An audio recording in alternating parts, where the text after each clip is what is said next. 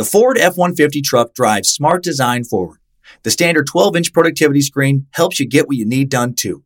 And the available Pro Access tailgate improves access to bed and cargo and utilization of the bed, including when towing a trailer.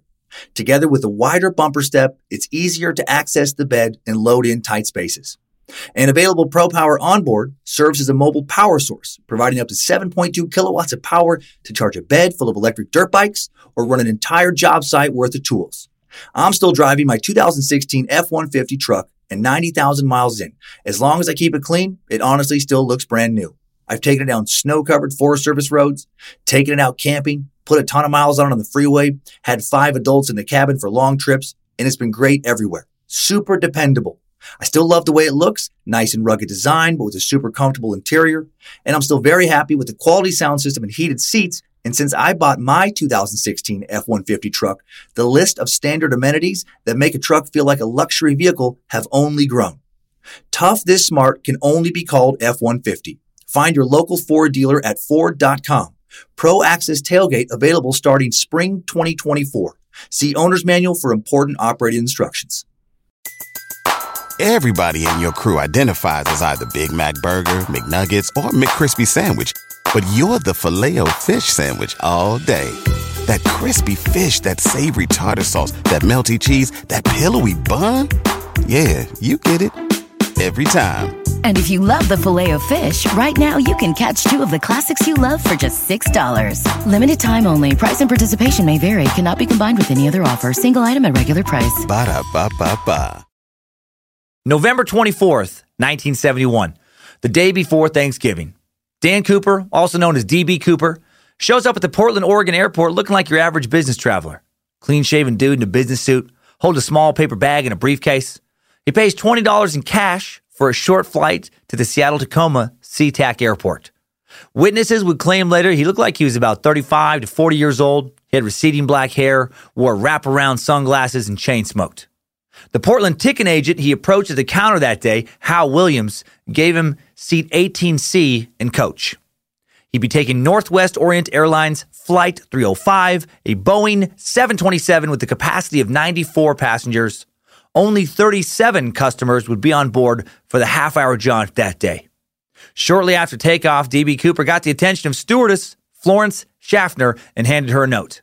She assumed it was one more in a long line of come ons men traveling by themselves on business because apparently that happened all the time in the 1970s. She stuffed the unread note in her pocket and headed down the aisle. When she came back down the aisle, DB Cooper waved her over, motioned for her to lean in close, looked directly into her eyes, and calmly said, You'd better read that. I have a bomb. And that is how the mysterious man we know by the name of DB Cooper kicked off one of the very few successful airplane hijacks in U.S. aviation history. And this mystery is thoroughly explored, including who investigators, both professional and amateur, think DB Cooper really was on today's Can You Believe the Balls out of that guy? I can't believe that he A did that and B seems to have gotten away with it edition of Time Suck. You're listening to Time Suck.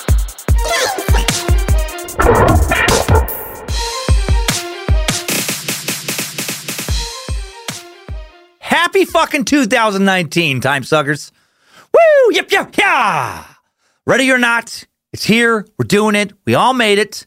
All of us listening made it.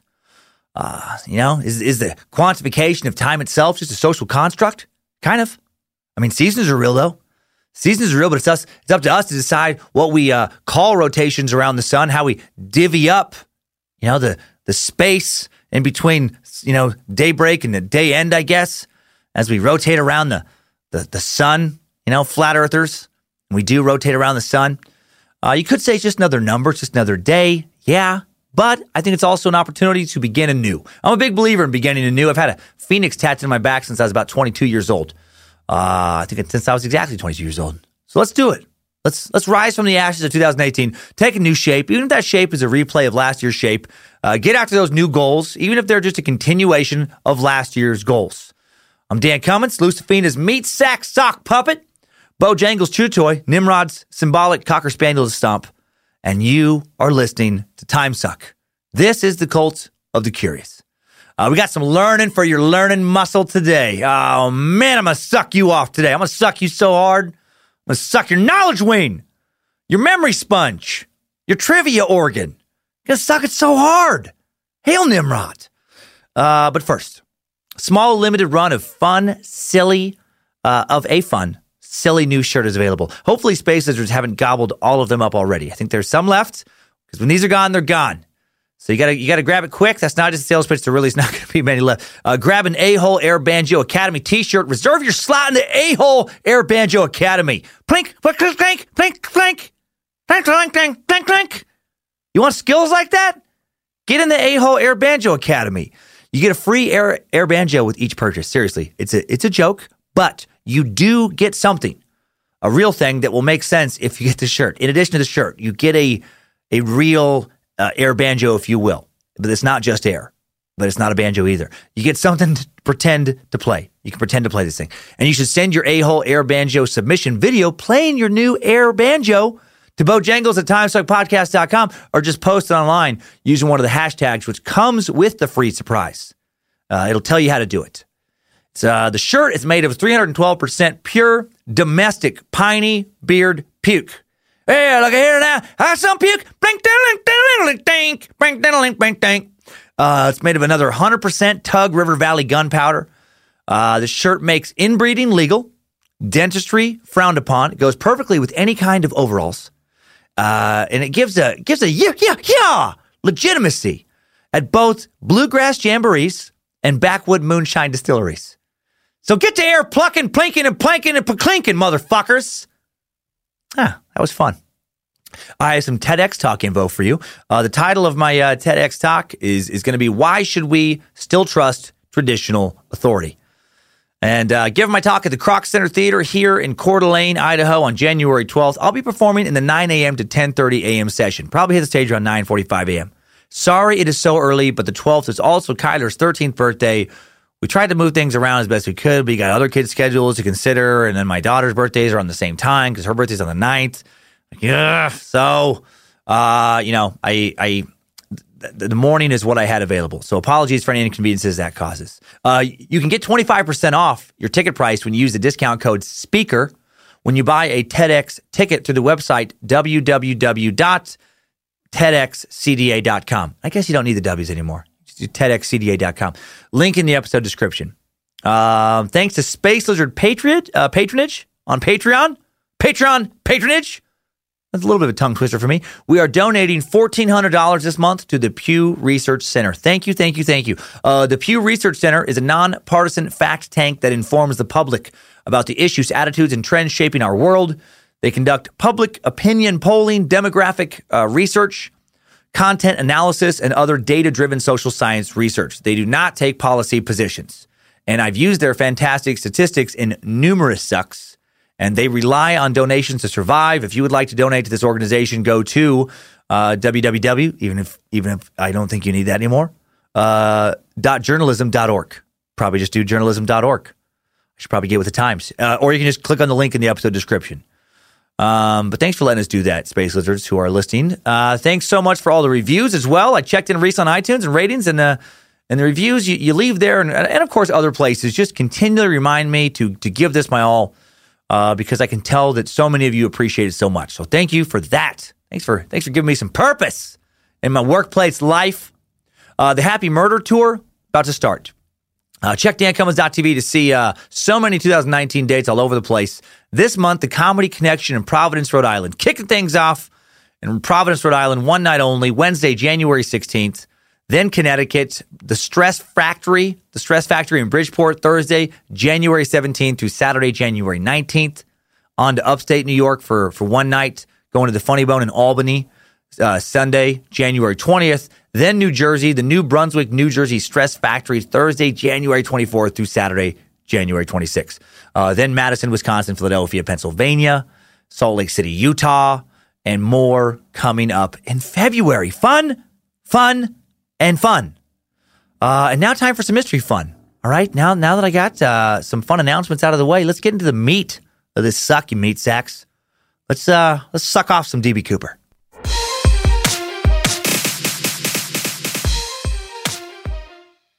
DB Cooper successfully hijacked a plane.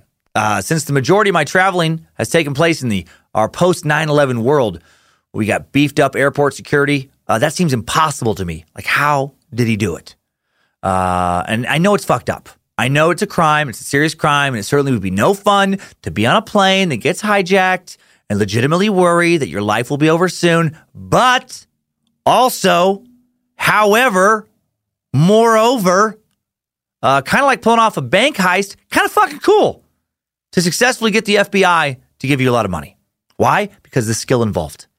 Any, any petty theft, like, uh, you know, I feel like any old asshole can get a hold of a gun, you know, put on a ski mask, you know, walk into a convenience store, tell the cashier to open the cash register, holding up anyone or any place does take a certain amount of I don't give a fuck for sure. Takes a willingness to risk a long period of incarceration if you can't pull it off. But crimes of brute force primarily just require a brutal person. They don't require a smart person. They don't require some uh, someone to have very much intellectual talent. No careful planning is necessary. No finesse. Hijacking a plane and not hurting anyone. Getting the FBI to give you over a million dollars in today's value, today's money, uh, and getting away with it. I'd be lying if I said I didn't find that extremely, in a way, impressive. Uh, but maybe maybe that's not the typical response. That type of behavior. Uh, to be fair, I am the guy uh, who, when I was a was a kid, young man, watched when I would watch a movie where someone would you know rob a bank, for example. I would immediately lose focus on what was going to happen for the next like 15 minutes of the movie because I had gone to daydream land where I was robbing oh so many banks. Uh, robbed a lot of banks in my head. I continued. Uh, uh, you know, I don't think I've done it in the last last few months that I can remember, but I've had that fantasy a lot in my life. You know, you know, you rob a bank, you you get all the money, you move down to South America or Southeast Asia. You know, you live on a beach with a bevy of beautiful girls, strong tropical drinks lot of room service, sleeping in, recreational drug use. It's a fun fantasy. It's a very, very fun fantasy. Hail Lucifina. Well, as unthinkable as it may be to hijack a plane, at least a U.S. plane in the post 9 11 skies, now I found out uh, through the course of research this week that it used to be very common. Seriously. According, according to the Aviation uh, Safety Network, over 1,000 flights have been hijacked since 1931 when they began tracking this statistic. Commercial flights uh, actually began way back in 1914 short, rickety, terrible flights, but flights where you could buy a ticket. Uh, the era of mass transit via airlines didn't take off, uh, pun not intended, but punny word uh, play also not changed, until the 1950s. There have been flights around the world that have been hijacked since 9 uh, 11 for sure, but not many. Uh, there have been some. Just this past April, an Air China flight bound for Beijing made an unscheduled landing in the central Chinese city of Zhengzhou or Zhengzhou uh, when a passenger threatened a flight attendant with a fountain pen. For real, dude used a pen. Uh, was not a very successful hijacking, but I feel like it still kind of counts. A male passenger on Air China Flight 1350 attempted to use a pen to hold a flight attendant under duress. Luckily, no one was harmed, uh, which makes sense since it was, you know, a pen and not a gun or a knife. Chinese police said the 41 year old passenger had a history of mental illness. Yeah, that makes that makes sense. Uh, I don't think anyone of sound mind tries to hijack a commercial flight with a fucking fountain pen, especially when it's not, you know, it's a, it's, it's a fountain pen that hasn't even uh, been modified to double as like a bomb or a gun or or become like a knife or any kind of effective effective weapon. Oh man, what would you? How do you how do you try to hold up a plane with a pen? You will get me my ransom money, or I will immediately take out this pen. I will write a series of very scathing letters about how unsatisfied I was with my trip. Oh boy, you just wait. You just wait until I send these letters via the mail like a psychopath, like a person somehow living in the 1990s still, to various consumer organizations that I am hoping still have employees who read the mail who read hastily scribbled tirades written by lunatics. You think I'm fucking around? Yeah, I have stamps. I have, I have envelopes. I have paper, motherfuckers. College ruled for easy reading.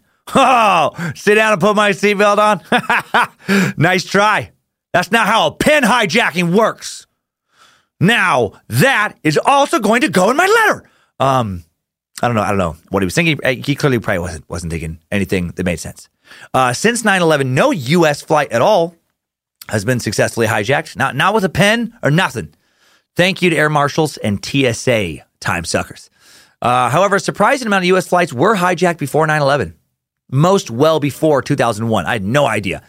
You have to go back to 1987 to find an example of an American passenger flight, at least one that either takes off or lands in the U.S., being hijacked. January 11th, 1987, a Continental Airlines DC 9 was hijacked in flight by one Norwood Emanuel. Captain Mark Meyer was credited with thwarting the hijacking by quickly landing at Dulles International Airport outside of Washington, D.C. Uh, Captain Meyer confronted and distracted Emanuel in the rear of the cabin, allowing all 49 passengers and crew to successfully evacuate onto the ramp. Captain Meyer, aka Captain America, himself escaped two hours later. The FBI eventually talked Emanuel off of the aircraft. No deaths, no injuries. Thank you, Captain Mark Hero Meyer. Uh, prior to that, on January 20th, 1983, Glenn Kurt Tripp, 20 years old, of Arlington, Washington, said he had a bomb in a shoebox. He tried to hijack a jetliner to Afghanistan. He ended up getting shot by one of two Federal Bureau of Investigation agents who snuck on board when the plane landed in Portland, Oregon. Thank you, FBI. 4:30 p.m., 3 hours after Northwest Flight 608 arrived from Seattle with 6 crew members and 35 passengers, FBI agents climbed onto the cockpit of the plane uh, or into the cockpit of the plane on a remote runway of Portland International Airport. All 41 people aboard escaped unhurt. No bomb was found. And uh, and then, you know, Kurt was convicted of extortion and kidnapping in a July 11th, 1980 um, or for, you know, for this crime. Uh, pr- prior to this, uh, there's another example. This story is nuts. On December 21st, 1978, 17 year old Robin Oswald hijacked TWA Flight 541 flying from Louisville, Kentucky to Kansas City, Missouri, claiming she had three sticks of dynamite. the plane landed at Williamson County Regional Airport, uh, now known as Veterans Airport of Southern Illinois, where she hoped to seek the release of her mom's boyfriend, Garrett Trapnell. Garrett was serving time at Marion Federal Penitentiary for a January 28, 1972 plane hijacking. On May 24, 1978, Robin's mom, Barbara Ann Oswald, she was killed after she also attempted a hijacking. This family, man, so some real winners. Uh, mom hijacked a helicopter in an attempt to fly it into the prison and rescue her imprisoned boyfriend, uh, and she was shot dead. And then her daughter Robin eventually surrendered at the Williamson airport. The dynamite was revealed to be flares, and, and I don't know how much trouble she got in because the state of Illinois uh, didn't release information regarding her conviction or sentencing because of her juvenile status at the time of her crime. Uh, boyfriend, mom, daughter, all three hijacked three different aircrafts. Uh, in 1978, all three failed miserably. Boyfriend got sent to prison, mom got shot, daughter got caught. Worst crime family ever. Um, overall, very few hijackings in the 80s or 90s, but during the time in which today's 1971 tale takes place, tons of hijacking. This is what blew me away. There was an epidemic of domestic flight hijackings in America between 1968 and 1972. Over 130 American airplane uh, airplanes were hijacked during this five year time span. There were 40 commercial aircraft hijackings in the U.S. in just 1969.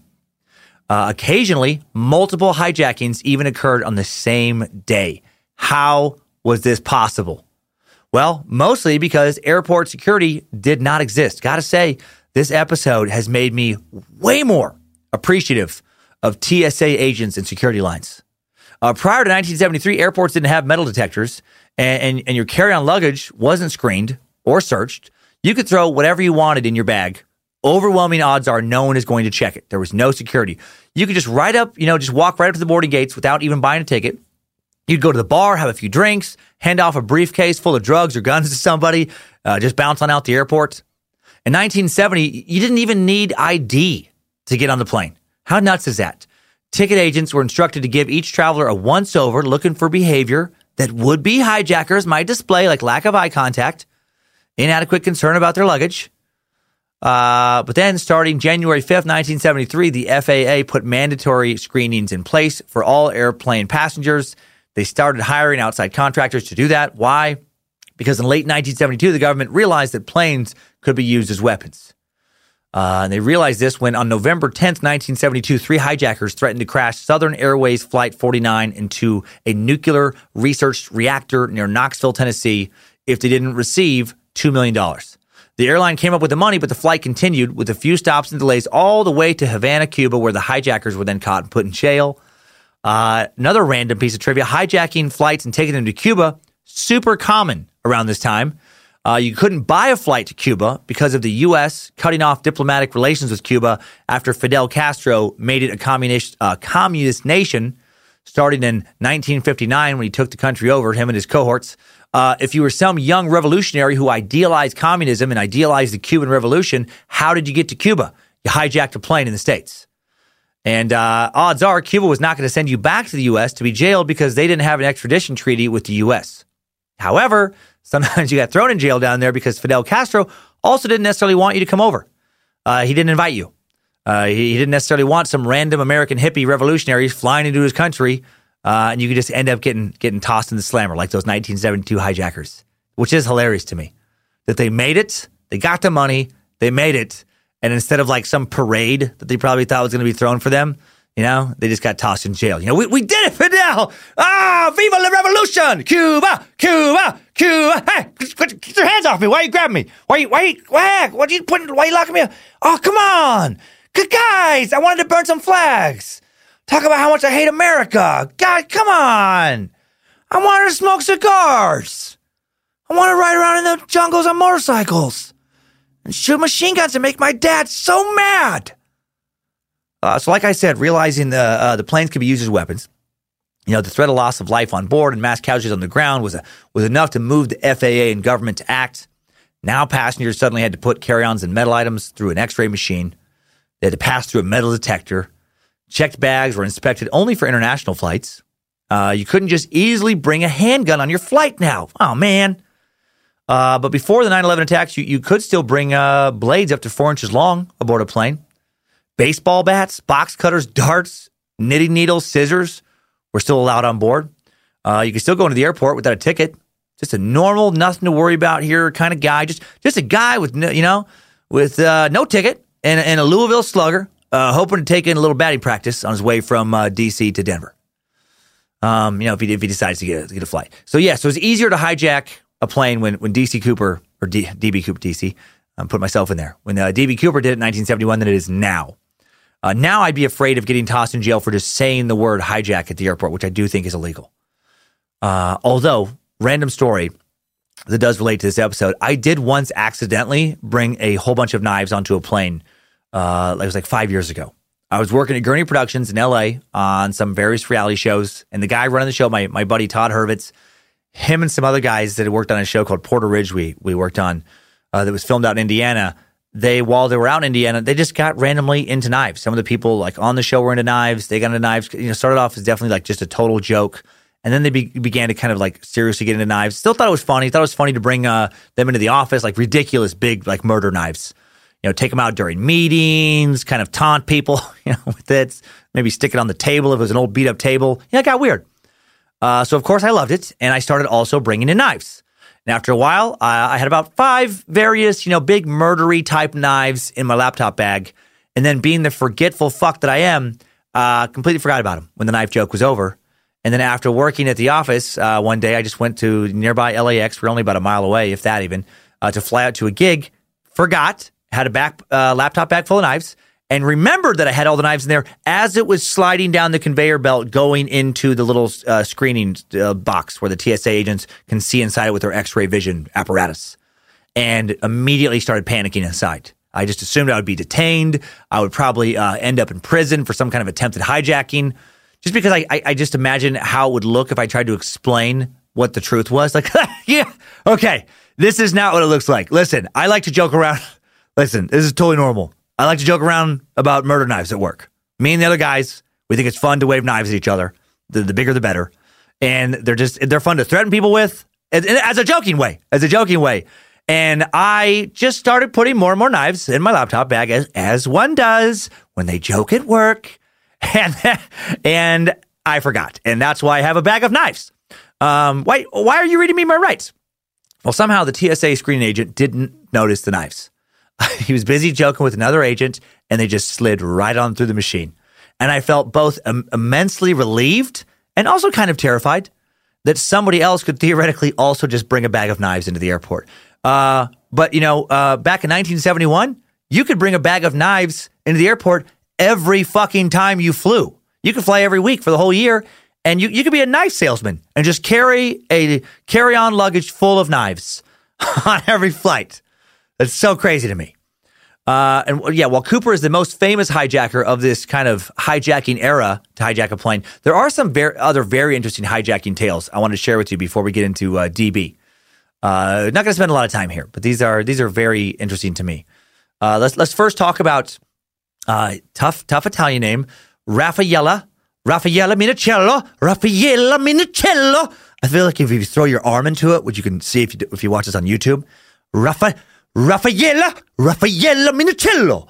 That really helps with the Italian accent. Raffaella Minichiello, uh, a native of Melito Irpino, Italy, Italy, uh, who had immigrated to Seattle as a teen. Minichiello. I'll stop with the yelling. Earned a Purple Heart as a Marine in Vietnam. Upon his return to California's Camp Pendleton in April 1969, he came to believe that his unit's paymaster shorted him 200 bucks in salary. This is where this all starts. This hijacking starts with him thinking that he was slighted $200 by his unit paymaster. Despite the relative pettiness of the you know disputed sum, the 19-year-old Marine considered himself a victim of a great betrayal. He wasn't going to let this shit slide. So one night in May 1969, uh, Minichiello uh, decided to make things right, at least in his mind. He pounded eight cans of beer, specifically eight, as it says, he threw back eight cans of beer, broke into Camp Pendleton, took precisely $200 worth of radios and wristwatches. If you're not going to give me my money, I'm going to take $200 worth of radios and wristwatches. All right? Even Steven.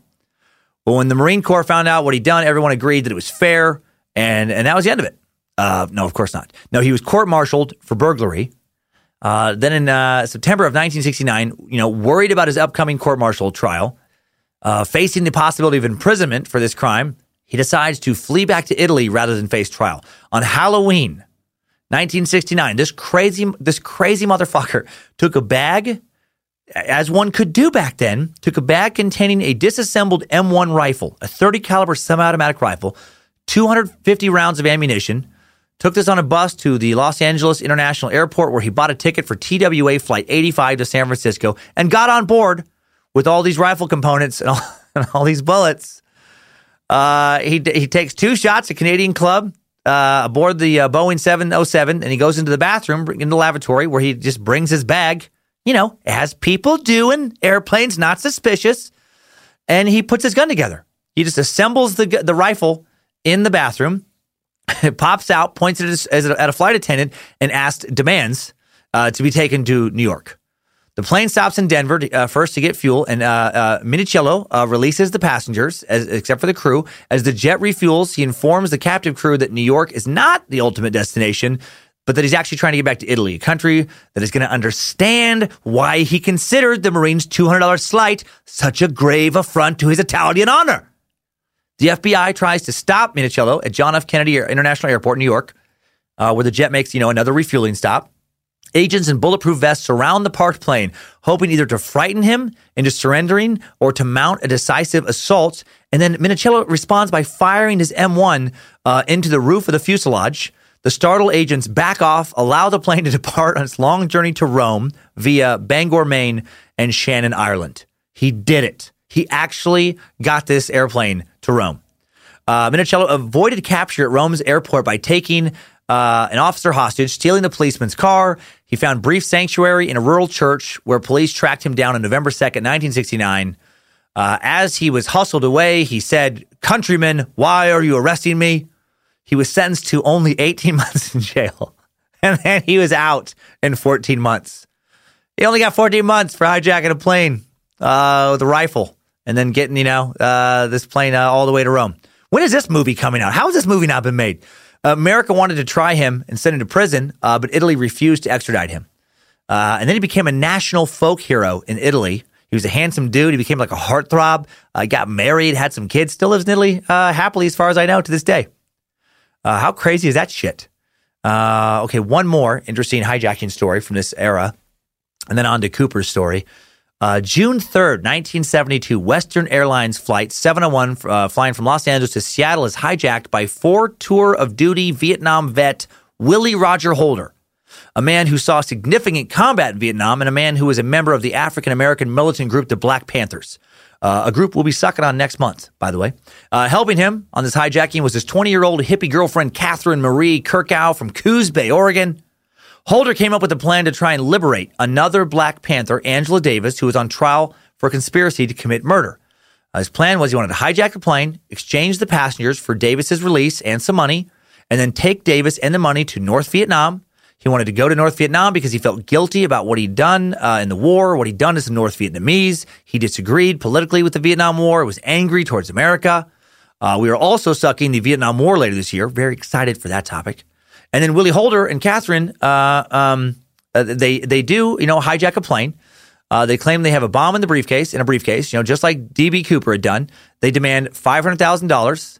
After allowing all 97 passengers to get off in San Francisco, they had the crew fly them to Algeria. They fly to Africa, where they're granted political asylum. A number of Black Panther members uh, were living in Algeria. The Algerian government confiscated and returned uh, almost all of the ransom money they'd gotten. They did get the five hundred thousand dollars to U.S. officials, and and then uh, they got they got away with it for three years. Algeria also did not extradite uh, people to the U.S. At that time.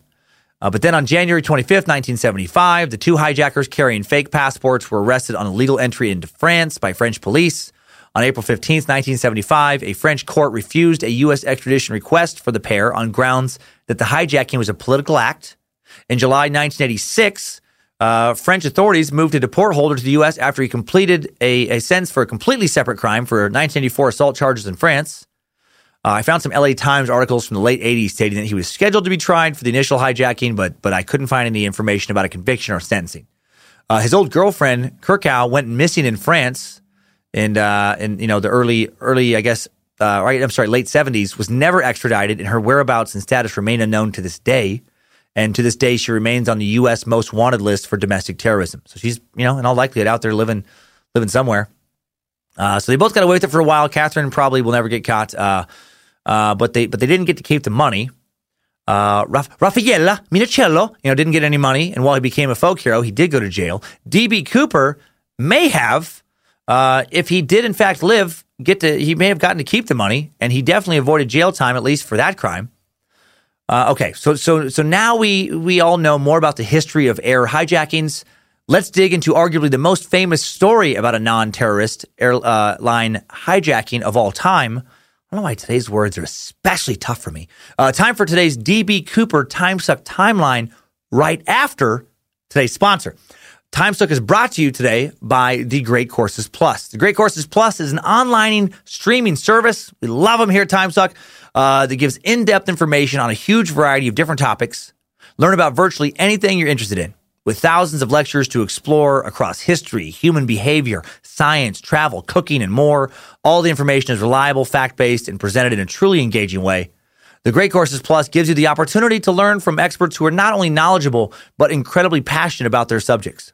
I'm looking forward to checking out their new series on astrophysics because I don't understand astrophysics, but I want to.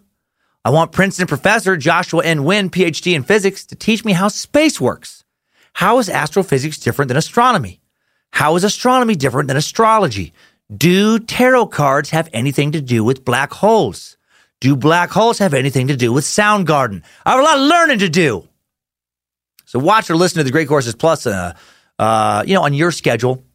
Access courses easily at any time from anywhere with the app. The Great Courses Plus will enrich your life. And as a time sucker, you can sample it for free with unlimited access to learn about anything. Start your free trial now only at thegreatcoursesplus.com slash timesuck. That's thegreatcoursesplus.com slash timesuck. Link in the episode description or link to the deal from the sponsor section of the Timesuck app with just a push of a button. Now time to hit that timeline button. Strap on those boots, soldier. We're marching down a time suck timeline.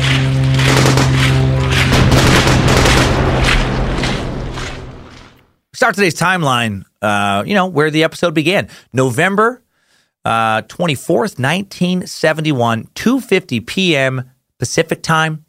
Uh, there are no tales of D.B. Cooper's childhood or life leading up to the hijacking uh, to dive into because, you know, because we don't know for sure who D.B. Cooper was. You know, that's that's obviously why this is a uh, why this is a mystery. Who was this DB Pooper Cooper? Uh, I had to verify that date, so I I had to scroll up my notes for a second. It didn't sound right for me. Somehow November 24th, just, uh, I was like, no, wasn't it November 21st? No, no, no. No, it was in fact November 24th. Uh, there are, yeah. So, um, know, we don't even know if DB Cooper was his real name. More on possible suspects of who the real D Cooper may be after the timeline. Uh, so, quick recap of you know how the show started. Someone calling themselves, you know, Dan Cooper, aka DB Cooper, uh, shows up at the Portland, Oregon airport in a business suit, holding a small paper bag and a briefcase. He pays twenty dollars in cash for a short flight to the Seattle Tacoma SeaTac Airport. The flight departs on time at 2:50 p.m. Shortly after takeoff, he gets the attention of flight attendant Florence Schaffner, hands her a note just after 3 p.m., informing her that he has a bomb. When she doesn't read it, he quietly, calmly tells her, You better read that. I have a bomb. Uh, after getting her attention, uh, probably the best and worst way to get a flight attendant's attention is to tell them you have a bomb. Um, only way you could probably make it worse is by adding more details like, and I will blow us all to hell. Uh, after getting her attention, Cooper indicates towards the soft leather briefcase he's kept on his lap. He puts back on the sunglasses he's just taken off. Florence walks away, takes a note out, reads it. After a few moments, she approaches another one of the flight attendants, um, Tina Mucklow. And a moment later, the two women walk into the cockpit where Captain William E. Scott reads the note. Captain Scott then immediately contacts uh, Seattle Tacoma Air Traffic Control, setting off a chain reaction of alerts to the C, uh, Seattle Police and to the FBI. FBI agent Gary Tallis, a Northern California native, and his first office assignment was among the Bureau men alerted. He was just out of the academy. He was immediately dispatched straight to Northwest Airlines SeaTac headquarters, where he introduces himself. Supervisors at the FBI office in Seattle told Tallis to stay put, wait for reinforcements who would arrive shortly. Other agents, meanwhile, had contacted Northwest Airlines president Donald Nyrop about the hijackers' demands.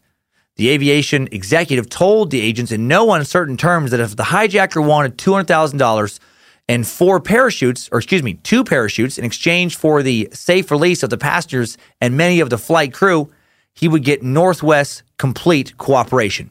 And then he said, JK, uh, let him blow those fuckers up. What do I care? Uh, why are you bothering me with this bullshit? We have insurance. Uh, I'm not on the plane, so they can all suck my seven figure annual salary dick. And then he hung up the phone and he went back to cheating on his wife with his new secretary. Uh, no, he didn't say JK or doing that last stuff. He, he did tell the FBI to give Cooper the money. Nyrop had no interest in risking one of his planes exploding. Meanwhile, back on the plane, Captain uh, Scott sent flight attendant Florence Schaffner back to Cooper, who had taken a seat by the rear window. Schaffner sat carefully beside him in the aisle seat. Cooper showed her the contents of his briefcase, which was actually technically in a uh, et, attache, uh, attache case. Uh, it's a word I don't like to say. That basically just means briefcase, so I'm going to call it briefcase. Uh, saw wires, a large battery, several red cylinders that looked an awful like uh, a lot like dynamite, uh, and Pooper Cooper's briefcase. I am the only one who calls him Pooper Cooper, by the way, that I know of, and only because it rhymes and because it makes me smile.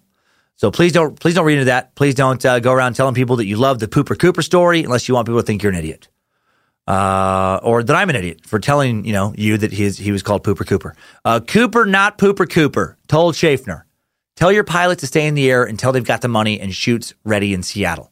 Uh, Cooper knew that it would take a little little bit of time to assemble all the money he wanted in twenty dollar bills especially because he had uh, stipulated in his note that the bills had to have random, excuse me, random serial numbers instead of being sequential. The FBI honored that request, but did manage to have all the serial numbers begin with the letter L, signifying that the bills had been issued through the Federal Reserve Bank's San Francisco office. Also, nearly every bill was dated to 1969. Uh, the money was the easy item for the FBI to get a hold of. The harder item was the parachutes that Cooper had requested.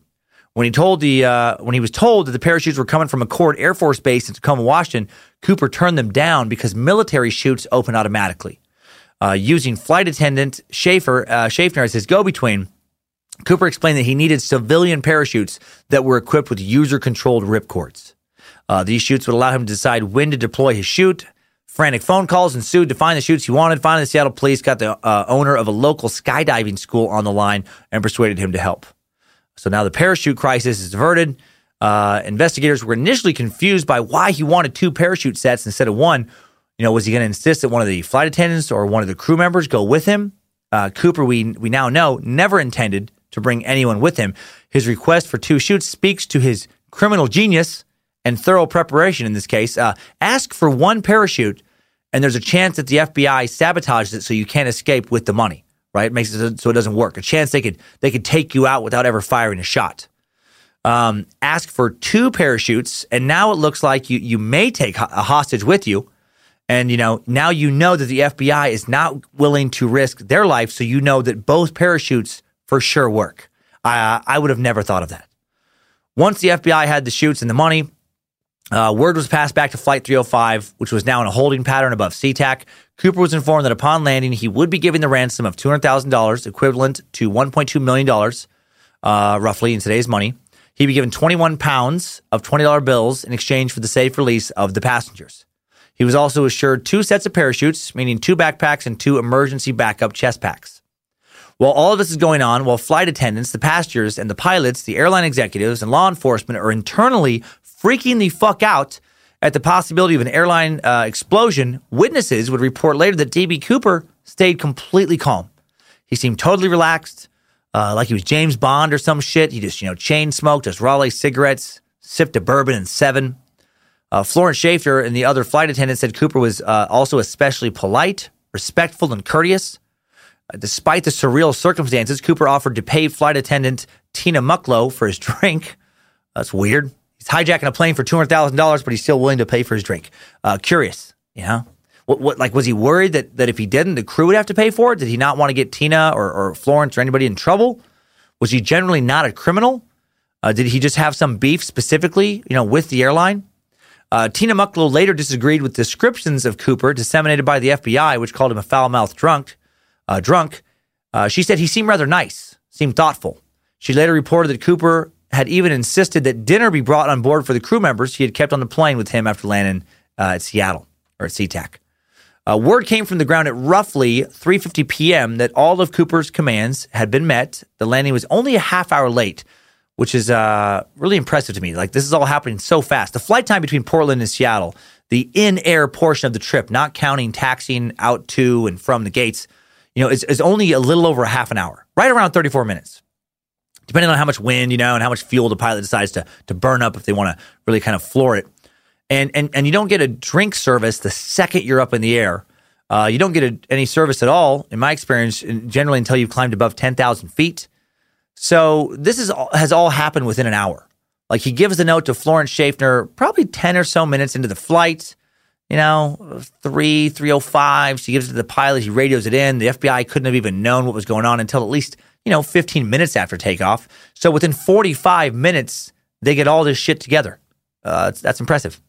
Cooper told the captain to taxi the jet to a brightly lit location when they landed far uh, out on the tarmac, and he stipulated that only one person bring out the money in parachutes. When the lone Northwest Airlines employee stopped the vehicle not far from the 727, Cooper directed uh, flight attendant Mucklow to lower the aft stairs. He then watched closely as she met the employee at the bottom to take the parachutes and then the cash stored in the bank bag. And then at 5:30 p.m., according to FBI transcripts taken from flight crew testimony, Cooper opened the delivered money bag, making sure there was no funny stuff. Less than two and a half hours after handing Florence Schaefer his note, roughly the time it takes to watch a movie, Cooper now has a bag of $200,000 in cash. Both Mucklow and Schaefer reported that he, quote, jumped up and down with joy childlike after realizing he got the money. I bet he did, you know? I got $200,000! I got $200,000! Money, money, money, money! Money! They didn't make a DB Cooper movie. Uh, I was thinking maybe start like Bradley Cooper as DB Cooper. All right, that scene would be so great. You know, when he gets that money and he's so excited looks and it just hits him, then just cut to a quick montage of what's going on in his head, you know, just, you know, he's running up and down the aisles, just throwing money. throw money around him. You know, cuts, cuts, quick cuts to like a, a cockpit orgy with the flight attendants. You know, uh, then cut to everyone just cheering for him and clapping as he stands with each arm around a flight attendant in first class. You know, everybody's, you did it! You really did it! For he's a jolly good fellow, for he's a jolly good fellow, for he's a jolly good fellow, nobody can deny. And then just snaps back to the reality of him just quickly jumping up and down like a like a happy kid. Uh, one movie was made, a huge box office flop, actually starring Robert Duvall, who I love. I love Robert Duvall. And uh, Treat Williams as DB Cooper. Haven't seen it. Came out in 1981. Uh, yeah, just uh, just didn't do well. Made made 3.7 million on a on a 12 million dollar budget. After checking on the money, Cooper then lifted the sack to test the weight, make sure it felt like you know a little over 20 pounds. Uh, he even had Schaefer hold it back so he could feel so she could feel the weight. Uh, Mucklow then joked with Cooper about it being a lot of money and uh, jokingly asked if she could have some. And then Cooper immediately just reached into the bag and gave her a bundle. Uh, Mucklow told him she was just kidding and handed the bundle back, saying that she could not accept uh, what she called gratuities. Uh, what a strange detail. Like, who is this guy? Like, he clearly doesn't need all of the money if he's willing to give a bundle of it just to, you know, who's technically a hostage just because she asks. Strange rapport he has with the hostages. He doesn't seem like a mean spirited person. You know, why did he do this? Just, just to see if he could do it? Is he does he just hate somebody at Northwest Airlines? Very strange. All of this is so strange. In return for having his demands met, Cooper let all uh, of his fellow passengers leave the airplane, along with two of the flight attendants, Florence Schaffner and another woman named Alice Hancock.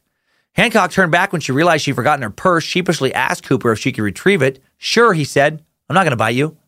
Hancock noticed he was already in the process of putting on one of his chutes. Uh, Mucklow added he refused the parachute instructions that I handed him, saying, I don't need those. He opened one, looked inside, then closed it up before putting it on. And then he put it on easily as if he had done this before. Just as cool as a cucumber. No big whoops or no big whoop, as Reverend Dr. Joe motherfucking Paisley would say. He's a big, he's a whoop guy. He's a whoop guy, not a not a whoops guy, uh, like Lindsay myself.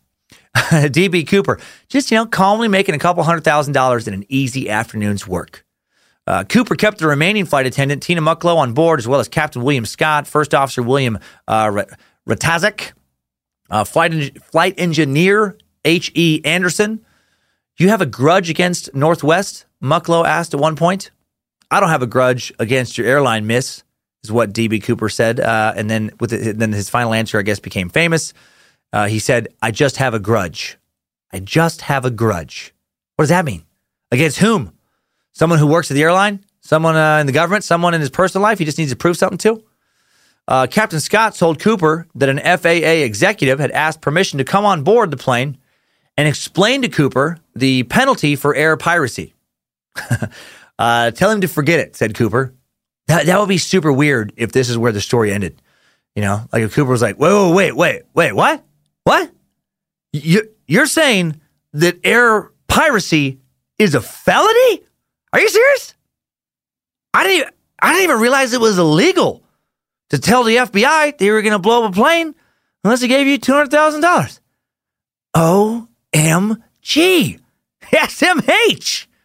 dollars. O M G S M H F M L. Ah! Just tell them I'll turn myself in. Tell them I'm sorry. This has all been this has been one giant misunderstanding. If I if someone would have told me yesterday, I was just fooling around having fun. know, YOLO. Uh, Cooper then set himself to the task of figuring out how to operate the aft stairway. He initially uh, insisted the stairway be left down upon takeoff so he could walk down to jump off later. But then the crew made him realize that a metal stairway scraping and sparking under a fully fueled airliner was a real bad idea. So he told the crew, "That's all right. The captain can do it after we take off." Um, which FBI agents, you know, uh, later, which kind of revealed, I guess, excuse me, to FBI agents uh, investigating this later that, that he probably wasn't that familiar with the plane he was on because that wasn't possible. The the cockpit had a stair warning light, but not a lowering button. It was, you know, the the the captain could not actually just push a button and uh, and take this stairway down later. Using what was normally the jet cabin's phone, the hijacker then told the cockpit crew precisely what he wanted them to do next. He said that the altitude had to be uh, you know, held to 10,000 feet or less. The wing flaps needed to be set to 15 degrees, and the airspeed must not exceed 150 knots, aka 200 miles an hour. Uh, with the wheels with the wheels left down and the cabin pressure off. That way, he would not be shot into the night like a bullet when the stairs were lowered.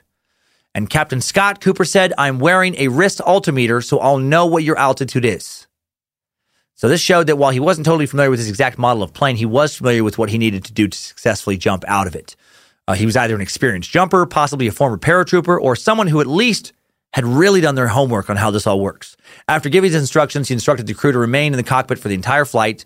His flight instructions regarding wing flap, angle, altitude, and cabin pressure made co-pilot Rataczak uh, think Cooper uh, probably had some type of military background, as he re- recently revealed to Mountain News publisher Bruce Smith, when he told me to set the wing flaps at 15 degrees, I knew he was a smart guy.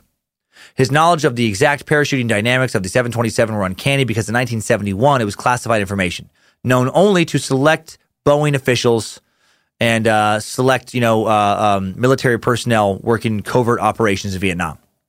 The skyjacker next told the crew he didn't care which route they took south as long as they ended up in Mexico. Mexico was 2,200 miles away, but Flight 305 uh, wasn't going to be able to exceed a thousand miles, you know, with its fuel. So considering this, Cooper decided that they would stop for fuel in Reno, Nevada.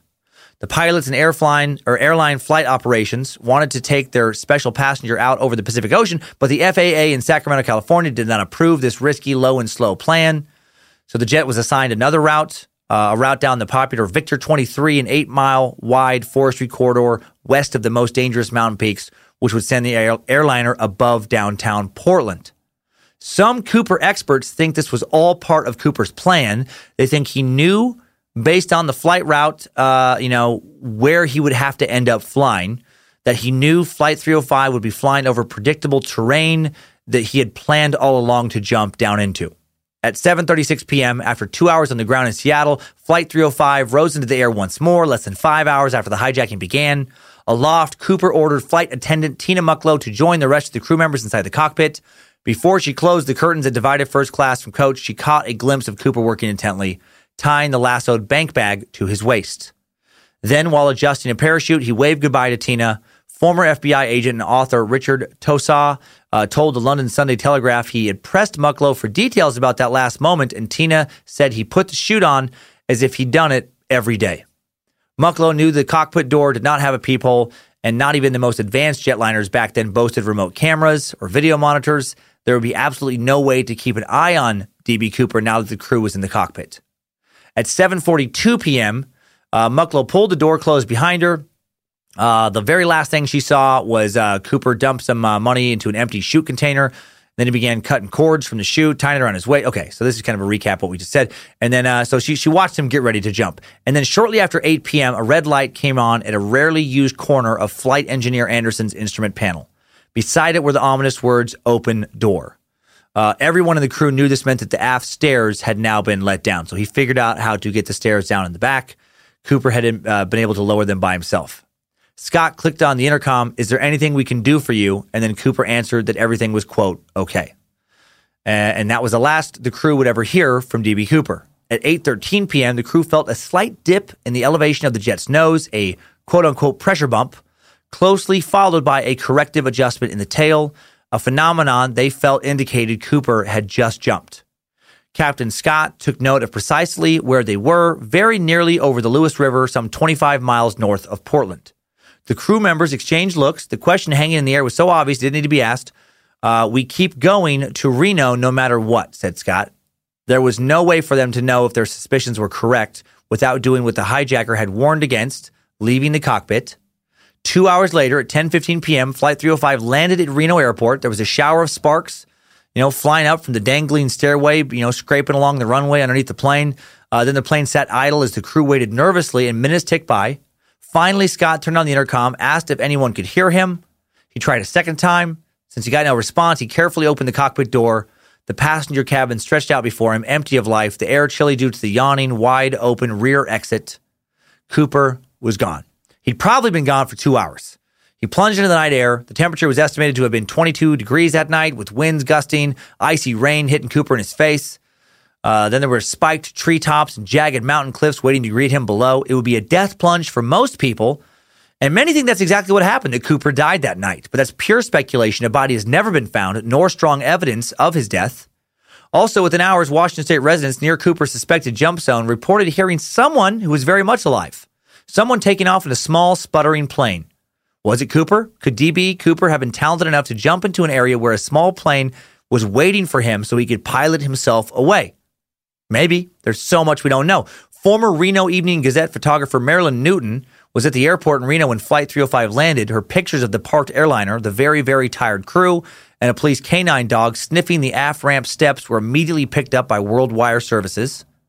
Uh, soon there were two dozen press members at the Reno airport waiting for a press conference. FBI agents interviewed the crew until 2 a.m., and then a quick press conference was held. The crew didn't report anything significant that you don't already know. Uh, they mostly just spoke about how calm Cooper was throughout the entire hijacking. When Cooper jumped the night of November 24th, 1971, he didn't just capture $200,000. He captured the imagination of the American public. Days after the ordeal, sociologist at the University of Washington, Dr. Otto Larsen, characterized his first case of parachute piracy as, quote, an awesome feat in the battle of man against the machine. One man overcoming, for the first time being anyway, technology, the corporation, the establishment, the system. Geoffrey Gray, author of the 2011 book Skyjack The Hunt for D.B. Cooper, has thought a lot about the cultural phenomenon aspect of the Cooper incident. He pointed out how one man with that single leap seemed to alter the nation's moral landscape. Uh, Cooper created a situation where, in almost Robin Hood style, many people found themselves rooting for the bad guy, the hijacker. He had transcended the mundane, everyday existence that people often feel they are trapped in. I get that. Who hasn't, even if it was just for a fleeting moment, daydreamed at some point about finding a bag of money, winning a big winning a big sum of money, or somehow just getting a bunch of money and starting a new life? That's why most people gamble or play the lottery. Well, Cooper just didn't buy a lottery ticket. He stole the fucking lottery money. He just took it. Taking what you want in life is usually seen as a tremendously admirable and enviable quality. Go forth and kick ass, take names, dominate. Like we're taught to kick ass in school, kick ass in sports, kick ass at work. Kicking ass is good. However, we're also taught not to break the law. Breaking the law, bad. In this situation, it seems like admiration for Cooper so brazenly and coolly taking what he wanted superseded how he had to break numerous laws in order to do just that. The FBI began their investigation into apprehending Cooper shortly uh, after his flight landed in Reno. He'd taken almost everything he had brought on board with him his hat, the briefcase bomb, his his overcoat, which we'll never know if that was a real bomb. You know, he took the briefcase that, that looked like a bomb, uh, took one, you know, that uh, a set of parachutes, the cash in a bag, of course, also gone. Where where all that is now is anyone's guess. Left behind were a necktie, a pair of Raleigh filter cigarette butts, a signed gate ticket, all destined for analysis and obsessive expert consideration. If he would have just left those cigarette butts today, DNA analysis might have caught him. You know, there would also be pictures of him taken from various security cameras. Someone would have gotten a pic or a video with a cell phone. You really couldn't do something like that today. Not like he did it. Uh, he also left behind an issue of Pootie and Juju. Uh huh. Uh huh. FBI agents found a copy of issue 93 of Pootie and Juju, America's most famous and beloved comic book, that witnesses would later testify to D.B. Cooper reading on the flight. The issue was called Crackerjack Hijack. In this issue, Pootie finds a very unusual prize in the bottom of a box of Cracker Jacks while on lunch break from Pootie's job at the post office. Specific instructions for how to build a briefcase bomb, use it to hijack an American domestic flight, and then disappear without a trace. That's a great Cracker Jack prize. At first, Pootie had no interest in actually hijacking a flight. But then Pootie remembered how sad Juju had been recently because Juju desperately wanted a, a life size marble statue of Juju's beloved Aunt Ting Tang to put in the backyard garden. And that statue was going to cost $200,000.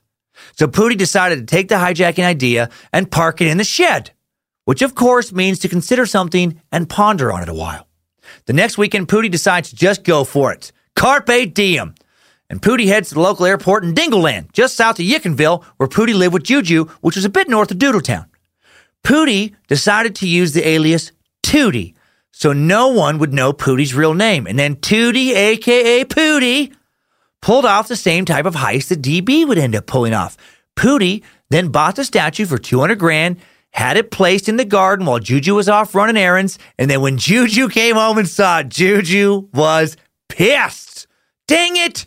Gosh dang it to heck! Pootie grabbed the wrong family picture. Now they had a life-size statue of Juju's Uncle Zoot Scoot instead which was especially unfortunate because, as you probably know, Uncle Zoot Scoot suffered from a pituitary gland abnormality and grew to be just under eight feet tall. To be fair, other than the height situation, Zoot Scoot looked a lot like Ting Tang.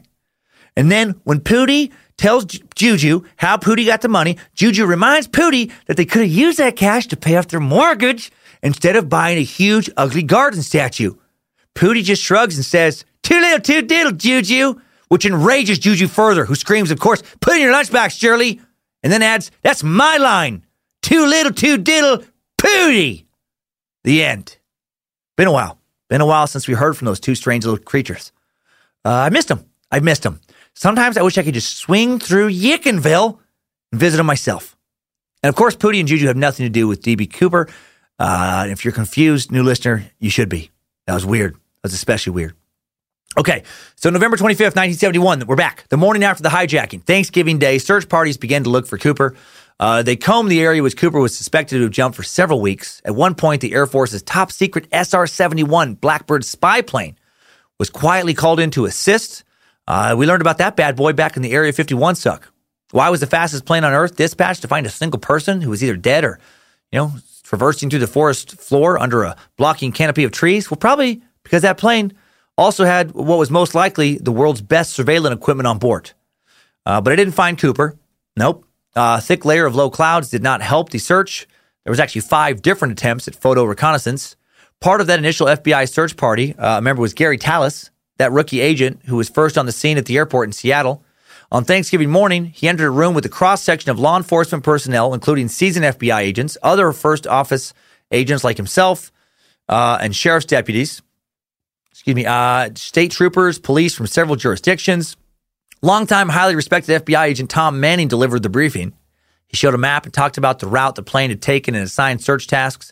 Talas was put into a helicopter because he had modest experience with parachute jumping, which seemed to lend itself to the job of hovering throughout the region, looking towards the ground with the hope of spotting Cooper. Uh, Talas described the area as mountainous, adding it was really stormy weather, a lot of cloud cover, fog, that kind of thing. And I remember flying through clouds, then coming out, and here's these mountains right here. Talas didn't agree, at least in the beginning, with colleagues who believed that Cooper did not survive the jump. He later said, My first impression was that we would find his chute and we'd find him with a broken leg. I never thought he had a problem leaving the airplane. And in fact, I volunteered to jump out of a 727. You know, the injury comes when you impact the earth. I really never even considered the fact that he could have walked out or had been picked up. The areas we searched did not have roads. Talas was surprised at how sure others seemed to be that Cooper couldn't possibly have survived, uh, at least for a couple weeks. Not so much as a trace of Cooper or his bright yellow and red parachute ever turned up. Rather than conclude that Cooper could have simply hiked to freedom, however, Talas eventually chose to agree in part with the prevailing wisdom at the FBI, which was which was that although they couldn't find his remains, Cooper must have surely been dead. To me, that seems like a very convenient stance to take, right? Just go ahead, hijack a plane, you know, get us to give you the money. Fine, sure, go ahead, do it. You won't live to spend that money if you jump out of that plane. You're not gonna you're not gonna live if you if you if you parachute out. I mean, I mean that's the message you would want the public to hear to discourage more people from hijacking planes. You know, during a time when plane hijackings are already out of control. Uh, when he was interviewed decades later, Talas speculated that Cooper had been injured when he hit the ground, buried the chute, probably unable to get out of the wilderness because there was no roads, wound up with quote his bones scattered all over the world after scavenging birds and small animals picked his rotting body apart. But a fast growing faction of, Copper, of Cooper as Robin Hood enthusiasts insisted that the absence of physical evidence negated the so called splatter theory that had been popularized by the FBI. While FBI agents in Oregon and Washington scoured the ground looking for Cooper, other agents in the Washington, D.C. headquarters uh, spent their Thanksgiving searching the Bureau's crime records. If Cooper was dumb enough to use his own name, they wanted to grill every Dan Cooper they could find who had a fel- felonious past. One of the people they ended up speaking to was a man who was inconveniently named D.B. Cooper, who happened to live in Portland, Oregon. They soon determined he had nothing to do with the hijacking. That'd be a bummer, man. I, li- I lived, uh, that'd be an unfortunate name in that situation. I lived down the street from another Dan Cummins right after I graduated college, who apparently loved nothing more than getting credit cards, maxing them out, and then never paying them. And I had his debt collectors uh, harass me for years trying to get his money. Probably worse to have the FBI show up at your door thinking that you hijacked a plane. Although, cooler story to tell. You know, was the FBI here uh, earlier today looking for you? They sure were, ladies. Uh, a week after the hijacking in early December, four letters, all signed DB Cooper, were mailed to newspapers. The first and fourth envelopes were delivered in Reno, Nevada. A daily in Vancouver, British Columbia received the second, and the third went to a paper in Portland, Oregon. Each of the letters made a point of ridiculing the authorities conducting the search with three carefully composed from words cut out of uh, papers and magazines and pasted onto a sheet of paper. When the authorities originally examined them, they apparently did not notice a possible hint about the sender and the postmarks. Uh, the Vancouver and Portland envelopes were rubber stamped in these towns, respectively, meaning that the writer very likely had been traveling through those areas when they were mailed.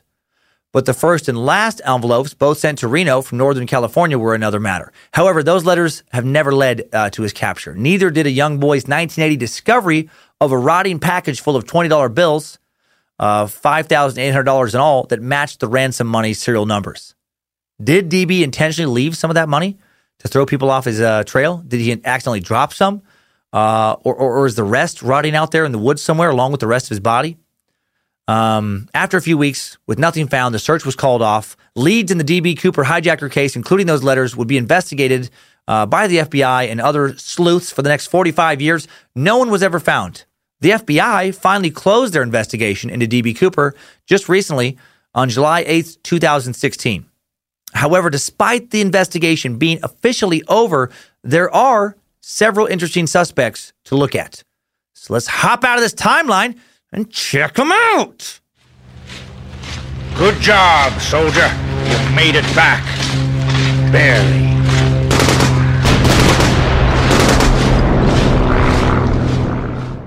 All right, so let's start off with the main suspect in the DB Pooper Cooper case. Uh, this man, out of the suspects that have been thoroughly examined, is who most seem to believe to be DB Cooper, Robert Rackstraw.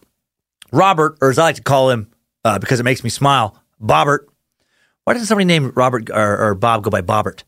Uh, Bobbert was a former Special Forces paratrooper, explosives expert, and pilot slash con man who uh, has lived under about 22 different aliases, uh, who now lives, uh, you know, somewhere around San Diego as a 73 year old man. Uh, he was limited as a suspect by the FBI in 1979, but a lot of DB obsessives investigators still think he's a dude. And I got to say, they make a compelling case.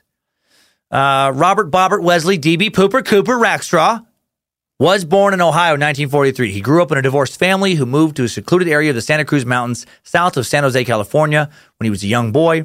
He was interested, like a lot of little boys, in airplanes from an early age, built a lot of model airplanes, got way into model airplanes. I did, I did that for a while. Good old super glue. Oh, man. Worked good, smelled better. I didn't do drugs as a kid, but I did build a lot of model airplanes in rooms with uh, without open windows. So I kind of did do a lot of drugs as a kid. Uh, old super glue and model airplane paint uh, gets you dizzy and lightheaded quick. Uh, unlike me, little Bobbert got more into planes than I did as he got older. When his family took a trip to Arizona to visit relatives in 1960, 17 year old Bobbert got to meet his uncle, 48 year old John Ed Pooper Cooper, a skydiver who would tally more than 2,000 jumps during his lifetime. Bobbert followed him around during the trip, hanging on his every word. All he wanted to do was hear about skydiving. By the end of the journey, Bobbert was hooked. It's impossible to know the full impact of that experience on young Bobbert, but seven years later, he did become a paratrooper. Uh, three years before he became a paratrooper, he also chose to go by the name of Cooper out of respect for his uncle, Ed Cooper. That's an interesting coincidence for sure.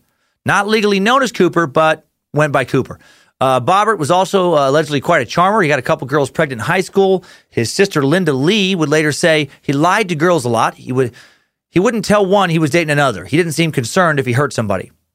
Others in his family also say he lied a lot, said he became quite the con man. His family couldn't figure out which part of what he said was true and which part was invented half the time. Young Bobbert started sounding like a textbook sociopath. Sociopath. You know, never bothered by the fact that his constant lies and deceptions hurt other people. His sister would say he had no moral compass. Not, not well liked by the fam. Uh, he married Gail Marks, and they would uh, go on to have three kids together. In 1964, 21 year old Rackstraw joined the California National Guard, excelled at training in advanced military techniques such as halo, high altitude, low opening, parachute jumping. In January 1967, Corporal Robert W. Rackstraw, now in the U.S. Army Reserve, was transferred to Fort Benning, Georgia, where he attended four weeks of infantry jump school, followed by an eight week class in demolition training in Fort Bragg, North Carolina. Rackstraw earned his reserve sergeant stripes and left Fort Bragg to return to his growing California family. On weekdays, he would begin uh, taking microwave engineering classes at Cabrillo College. And on the next uh, 43 weekends, he trained with the U.S. Navy Reserve in scuba, underwater, underwater demolition, and weapons practice.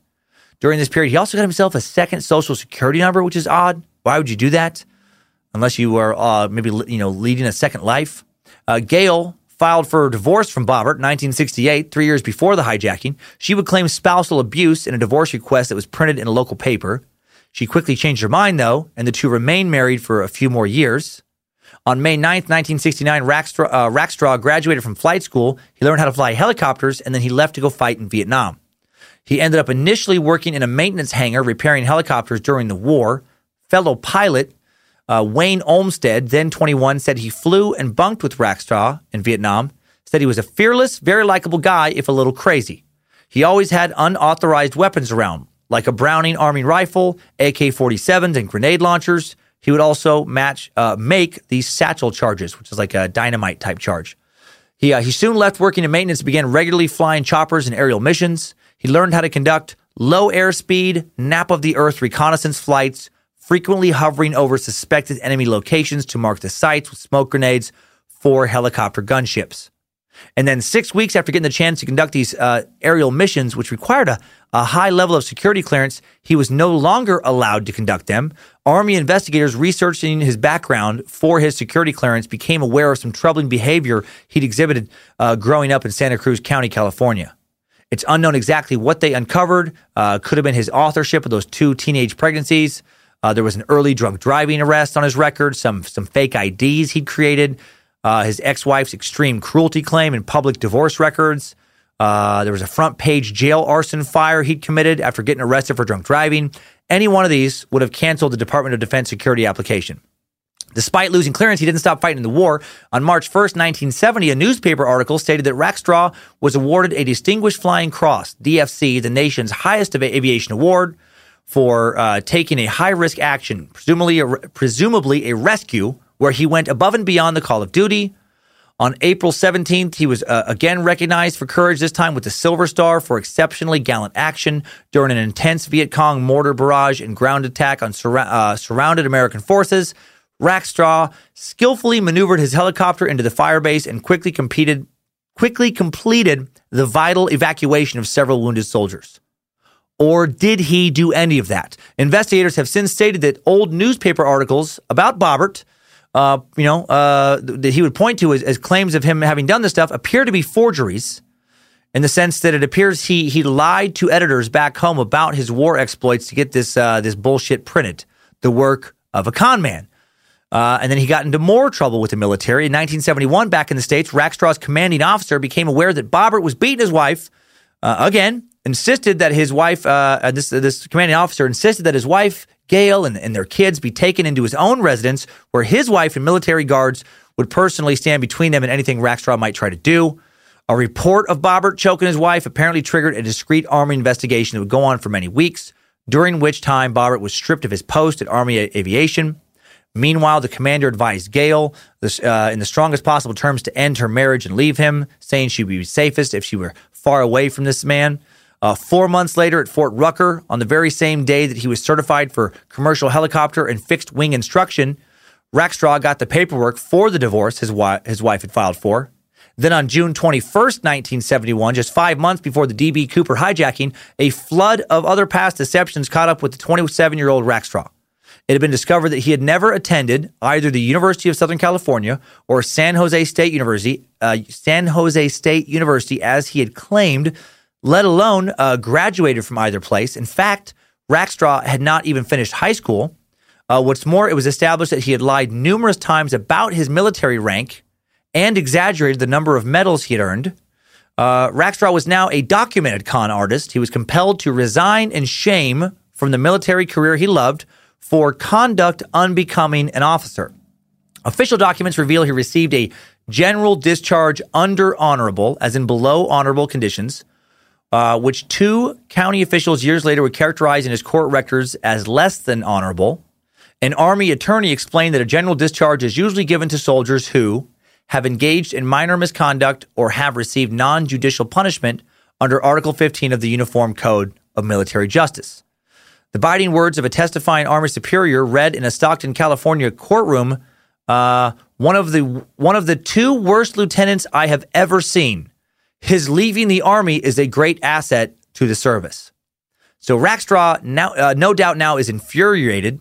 uh, with with his expulsion. He's very angry. He, he's a man bearing a grudge, as DB Cooper would soon claim. The day after getting kicked out, the disgraced Army lighter immediately stops making payments on his leased car, packs up his belongings, takes off for the Pacific Northwest. Doesn't even bother to let his extended Calif- uh, California family know where he's going. Uh, Bobbert decides to use his pilot qualifications to get work in Washington State. As he would explain years later, his plan was to start a light plane service for realtors in the Northwest, enabling them to have aerial photography done to show off their prime properties. One might argue uh, that would also be the perfect way for a disgruntled pilot to take a thorough bird's eye look around at the rugged, heavily forested mountains between Portland and Seattle that DB Cooper would very soon jump into. It was an opportunity to exhaustively survey some of the harshest terrain found anywhere in the United States, analyze what possibilities might be at hand if someone were to someday perform a daring, dangerous parachute jump directly into that wilderness. Later in 1978, uh, he'd get arrested on charges of murdering his stepfather. The case went to trial, but he was acquitted. In 1979, he faced charges of aircraft theft, possession of explosives, and check fraud. He spent more than a year in jail and was released in 1980. So, we have a guy here who was in the area of the crime when the crime went down, a guy with a documented knowledge of parachuting, like a lot of it, uh, a con man, dedicated, you know, documented con man, uh, you know, lied to the military, uh, charming ladies man, you know, was also a wife beater, but that charming, charming ladies man I think comes into play with the way he kind of charmed those flight attendants. A guy who admittedly moved to the Northwest, basically just, you know, went off the grid a few months before the hijacking occurred, who planned on doing, you know, aerial surveillance work over the exact area DB Cooper jumped into. Uh, a guy with a fascination with explosives, uh, a guy who was familiar with explosives, a guy who had chosen to go by the name of Cooper at one point. You know, his uncle was paratrooper Ed Cooper. So I do see why so many think he could have done it. Uh, also, retired Lieutenant Colonel Ken Overturf, uh, Rackstraw's former Vietnam commander, believes that, uh, you know, that uh, this guy, this Bobbert, uh, had the skills to live through the jump. I don't believe the question of whether Rackstraw was capable of jumping from a 727 is even pertinent, uh, Overturf would say when interviewed about Bobbert. He pointed out that jumping from that staircase is much easier than a side door jump. The jumper experiences a lot less turbulence from the rear than from the side. An experienced jumper, or even a really crazy, less experienced jumper, would have no issue with going out the back of an aircraft at an airspeed of plus or minus 200 knots. So he thinks it was very possible. Uh, Overturf added that Rackstraw had the intellect and capabilities to determine the best type of parachute and do the necessary calculations to make the jump and arrange for a successful recovery. But for reasons we'll probably never fully know, the FBI does not think that he's the guy. Uh, another Cooper suspect who's gotten, uh, I, I, guess, the most recent press is a, is a man named Walter Reca. In 1971, Walter was witnessed hanging out at a bar at the uh, Portland airport the day before the DB Cooper hijacking. He was overheard asking a woman if she thought BD Stupor was a cool name. When she said no, he said, All right, what about uh, PP Snooper? And when she said no again, he said, How about Easy Pooper? And she got up and walked away. Minutes later, Walter was heard mumbling to himself, Should have said DB Cooper. And then, Sure wish I had $200,000. And then moments after that, he said, I'm going to hijack the fuck out of one of these planes tomorrow. Uh, despite this evidence, the FBI ruled Walter out of being a suspect in 1972. When they asked him point blank if he did it, and he said, Will I get in trouble if I say yes? I will. Then no. No, I did not do that. Uh, no, of course, that's nonsense. No, just this past spring, an 84 year old Floridian named Carl Charlie Laurin uh, published a book called Easy Pooper The True Story of PP Snooper, aka DB Cooper. No, he, that's not the name of it. He released a book that claims to identify the iconic skyjacker DB Cooper called DB Cooper and Me, a criminal, a spy, my best friend. Um, it traces the alleged exploits of Detroit native Walter R. Pekka Reca. Uh, Laurin says that Reca was a lifelong covert operative for the CIA and other agencies of the intelligence community, possibly even the KGB and Mossad. Red flags. A lot of red flags happening with this suspect. Uh, the old my buddy was a covert operative for the CIA story. Uh, loved by wackadoodles everywhere because you can't disprove it, you know? Just like you can't disprove like I was a covert operative in the CIA or, you know, or I see aliens all the time. you can't prove when someone's saying that kind of stuff that it's not true. But in your gut, you know that they're probably full of shit. Uh, I've met a few people who claim to have been top secret badasses, and I've, I've strongly suspected they were completely full of shit every single time. But who knows? Let's give uh, you know, a chance, I guess. Laurin's story starts in Michigan during the 1950s, where Laurin and Reca were members of a skydiving team attached to the Michigan Air National Guard. A friendship ensued, which lasted in spurts until, ni- until 2014, when Reca died uh, at 80. Laurin says that his suspicions that his friend Walter was actually DB Cooper began the night of the skyjacking. Walter Reca was tough as nails, he said in uh, Principia's Principia Publishing's book, um, or a book published by Principia Publishing uh, at this press conference for Principia Books in Grand Rapids, Michigan, in mid-May 2018. Uh, he characterized Reca as being the most skilled and fearless skydiver in the Pacific Northwest, attributes that DB Cooper needed to successfully conduct the only skyjacking in the U.S. that has never been solved until now. And he said, I know Walter Reca was DB Cooper because Walter Reca was DB Cooper, Laurin proclaimed. That's an exact quote. Uh, that's an interesting way to prove something. That, sound, that sounds like something uh, an 84 year old would say. Just some grouchy old 84 year old. How do I know Walter Reca was DB Cooper? because he was DB Cooper. Because I said so, God damn it! How dare you question me? I was fighting wars long before you were shitting in diapers or sucking on your mama's teats or wet in your bunk bed, you lily livered candy ass. Now, what was I saying? Walter Reca was D.B. Cooper. Wait, hold on. Who's D.B. Cooper? Don't lecture me. Walter Reca slept with my wife, that son of a bitch. Ought to have him strung up. He was a Kraut. He was a Nazi spy. I always suspected he was part colored. His hair was too curly. Peaches and ricotta cheese. That's about all I eat anymore. Now stop talking to me about this D.B. Cooper fella. I ain't queer, and I ain't tugging on him or any other fella. One time I loved a man. That was a long time ago. Ah, now my feet ache at night. I'll fight you barehanded if you try to talk to me about P.P. Cooper again. Ah, peanuts give me gas, and I don't handle milk chocolate as well as I used to. Now get off my plane. Cronkite's about to come on television. I don't want to be late for supper. Okay, obviously I mock Laurin a bit for being a little older, but uh, according to a book review, he does mess up most of the uh, details of the skyjacking, like known details, including the flight path, the types of parachutes used, exit points, behavioral characteristics. So, uh, you know, in his book, he, he, doesn't even get the known parts of the story correct. Uh, yet he and his uh, Principia publisher, Vern Jones, cite a slew of bizarre but intriguing pieces of evidence. I'm not, not sure I trust a, a, man named Vern any more than I trust a crazy old man. Uh, probably because Vern was the name Ernest P. Worrell, that crazy character from all the Ernest movies back in the 80s, and 90s, used to address the audience. Remember that? You know, you know what I mean, Vern? Hi, Vern. Hi, Vern. You know what I mean, Vern? Uh, Laurin and Vern point at an alleged eyewitness account given by Jeff uh, Oshadas. Uh, this name is so fucked up. O S I A D A C Z. You know what? If you have that last name and you're pissed that I can't pronounce it, no one fucking cares. Everyone's been missed. No one. Everyone's hated your name your whole life. What's your name?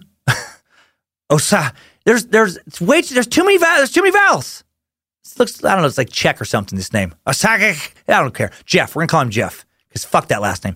Uh, Jeff, a former cop, uh, says that he encountered Reca the night of the skyjacking walking alongside a mountain road near Cle Elum, Washington, and then conversed with him in a nearby diner. This is the main evidence that that uh, Reca was supposedly DB Cooper. Uh, this, this Jeff says that Reca was soaking wet, wearing a black suit, carrying a bundled up raincoat under his arm.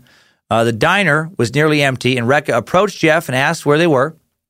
Jeff informed him that they were four miles east of Cle Elum, uh, about 100 miles east of Seattle, and Reca, in turn, asked Jeff to call a friend named Don Brennan in Hartline, Washington, another 100 miles further east, and give him driving directions. Jeff said that he compiled, uh, that, sorry, Jeff said that he complied with Reca's request. At that point, Jeff left to perform a guitar gig at a local gra- uh, Grange Hall and only rejoined this drama in 2016 when Jones and his investigatory, investigatory team tracked him down through a local newspaper reporter in Cle Elum. Bullshit! Get the fuck out of here. the DB Cooper hijacking was a big national story. Uh, there were FBI search teams all over South, uh, you know, East or Southwest Washington, and, and I've been to Cle Elum multiple times. It's right off I 90, just east of Snoqualmie Pass, towards the eastern base of the Cascades. Cooper demanded they fly the plane at a low altitude, so going straight over the Cascades near Cle Elum would not have made sense at all. Doesn't make any sense geographically. It's too far north, too close to the mountains. It's also nowhere near the flight path that took Flight 305 over, uh, you know, Portland, Oregon. I mean, the crew of Flight 305, you know, uh, uh, including the pilot who was flying the fucking plane, thought that Cooper jumped 25 miles north of Portland. Cle Elum is 94 miles, you know, via flight east of Seattle. Uh, I'm sorry, sorry, uh, 95 miles via flight from Portland. Like it, like it's not even close. If you look at a map, it's not even close. You know, you got you got Seattle over there in the Puget Sound, and you know over east you got Cle Elum, then south you got Portland. It's like the plane would have had to go way east, then curved way back west. Then it doesn't make any sense. And let's say DB Cooper did land near Cle Elum, for argument's sake.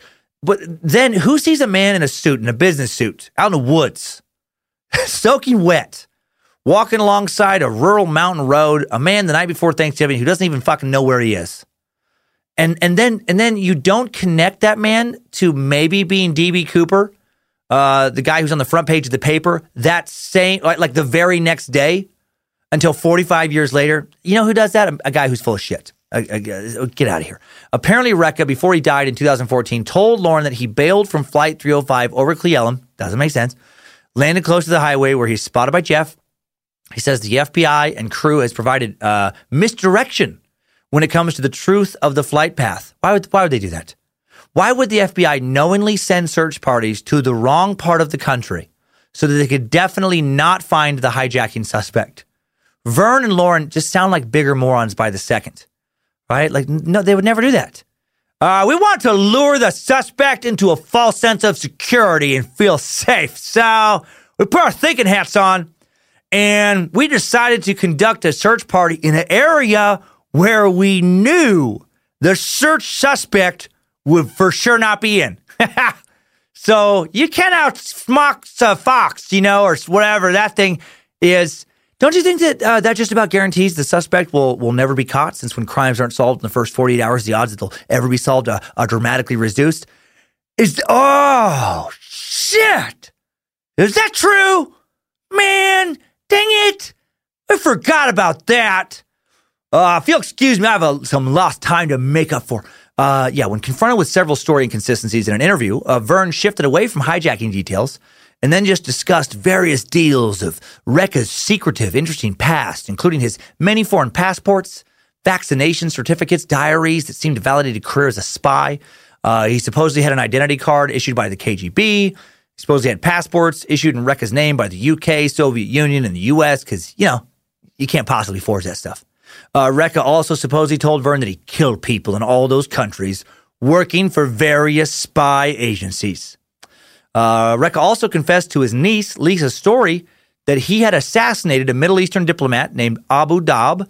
Uh, he also told her he was never an employee of the CIA or M6T or M1 uh, M M16, whatever, uh, per se, uh, but rather was a freelance contract covert operative, a mercenary for hire.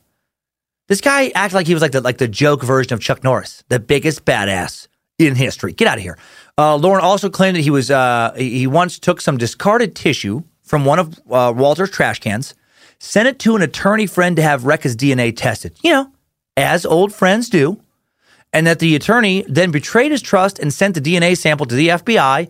And then he says that Reca contacted him asking why the FBI had reached out to him, asking him about the DNA, DNA sample uh, asked him if it was his, uh, pressing him with questions about DB Cooper, you know, like the FBI does.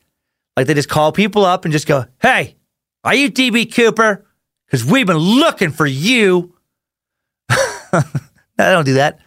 And then after this betrayal, uh, this alleged betrayal, Reca stopped becoming friends with Laurin, but then later randomly reconnected. And then Reca, for some reason, eventually told Laurin, quote, I can't lie to you anymore, Charlie. I am DB Cooper. and I think with all that info, we can stop looking at Reca as a viable DB Cooper suspect. Uh, here's what happened. A lying old man wrote a shitty book about another lying old man's stories published by an idiot or some similar variation uh, of this equation. However, despite how ludicrous this DB Cooper claim is, the book DB Cooper and Me, a criminal, a spy, my best friend, has 28 reviews and a four and a half star rating on Amazon. and I want to look at those reviews in today's idiots of the internet. Idiot. hits of the internet. David Rochelle gave this stinking heap of investigative horseshit five out of five stars. Writing, book just arrived. Super, super easy read. Hard to put down and extremely well written. Exciting read. Yes, you know instantly, and then all caps, this is the real DB Cooper. Plenty of proof, including and details. What? Plenty of proof, including and details. Did you mean there are details of proof? Like, like, I like that it doesn't seem as if the details are important to you.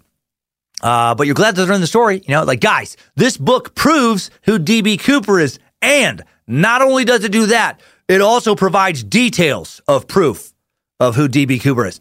Uh, David continues saying, explains how the same man committed a small robbery following the exact same modus operandi, although this time in a restaurant, offering the young, very frightened waitress a portion of the ransom money for her stress and trouble. He at the time also acted like a gentleman robber, a la James Bond. Then the book explains how the author knew him for years as part of a group of ex military paratroopers who from the 1950s developed their own daredevil, even reckless style of parachute jump mini club, stating that the only thing bad that happened to them was a few broken bones. LOL, right? Shall I continue? Walt worked for branches of the CIA before and after the hijacking. Only post he was subject to uh only post he was subject to a form of MK Ultra to ensure loyalty. Wow, David, uh, if you listen to this podcast, could you please contact me? For real, please contact me. Uh, hit me up on social media. I want to sell you some stuff. I want to sell you so much stuff. I want to sell you so much overpriced, not what I say it is stuff, because apparently you will believe literally fucking anything someone tells you. You know, so guys, check out Dan Cummins sold me. This is a real piece of the Ark of the Covenant. He sold it to me. He sold me this small piece of wood, which I will admit does look like a like a piece of plywood from Home Depot for only twenty thousand dollars. Part of God's magic chest. It has a barcode stapled onto it for some reason, but I don't even care. It was twenty thousand dollars. How do I know it's real? LOL. Shall I continue? He told me it's real. Uh, David continues. Even if it's later proven he's not DB, this in itself is the most interesting part of the book and why, in my humble opinion, he wanted his story told. Wait, whoa. Wait, what? David, just a few sentences earlier, uh, in all caps, you wrote, You know instantly this is the real DB Cooper. And now you're saying, You know what? Maybe not. Maybe not, but who cares? Because it's interesting as hell. You know? It's almost like you don't even you don't even think about what you're writing at all. Uh, David wraps up with something I cannot for the life of me get my head around. I don't know what he's talking about here. He writes, he was a good Polish Catholic, prayed daily, very heavy smoker, drank heavily, extreme excitement rush junkie, super daredevil, admittedly lousy father, iron worker, fluent in Russian, Polish, and conversant in other languages as well. Definitely not stupid. I, I like uh, how how in pointing out why someone is definitely not stupid, you list very heavy smoker, drank heavily, and iron worker. He can't be really stupid. He smokes a lot, drinks quite a bit, and he works with iron. Ta-da! Uh, okay, let's move on. My head hurts a little bit. Not sure if I feel off because of uh, David's nonsense or because I just said the word Polish, which uh, always just it makes me a little sick. Just po ugh. It's just Polish, you know. Ugh. Proof that Satan's real. Uh, I Like Amazon also gives this book five stars, saying, This is an amazing documentary written by Carl. So professionally written, I'm amazed, since he is not a professional writer. Uh, you don't read documentaries, you dumb shit, you watch them.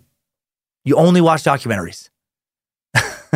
you read nonfiction books, biographies, mysteries, you watch documentaries. Uh, the evidence here convinces me that Walt is B.D. Cooper.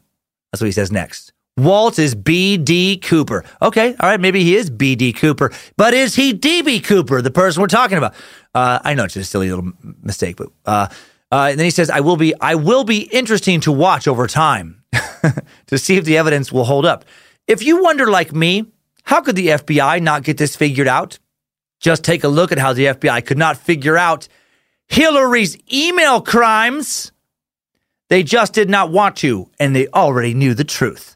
Great book. Buy it. You get it. I like Amazon. You fucking get it. You know what? You get it. You get life.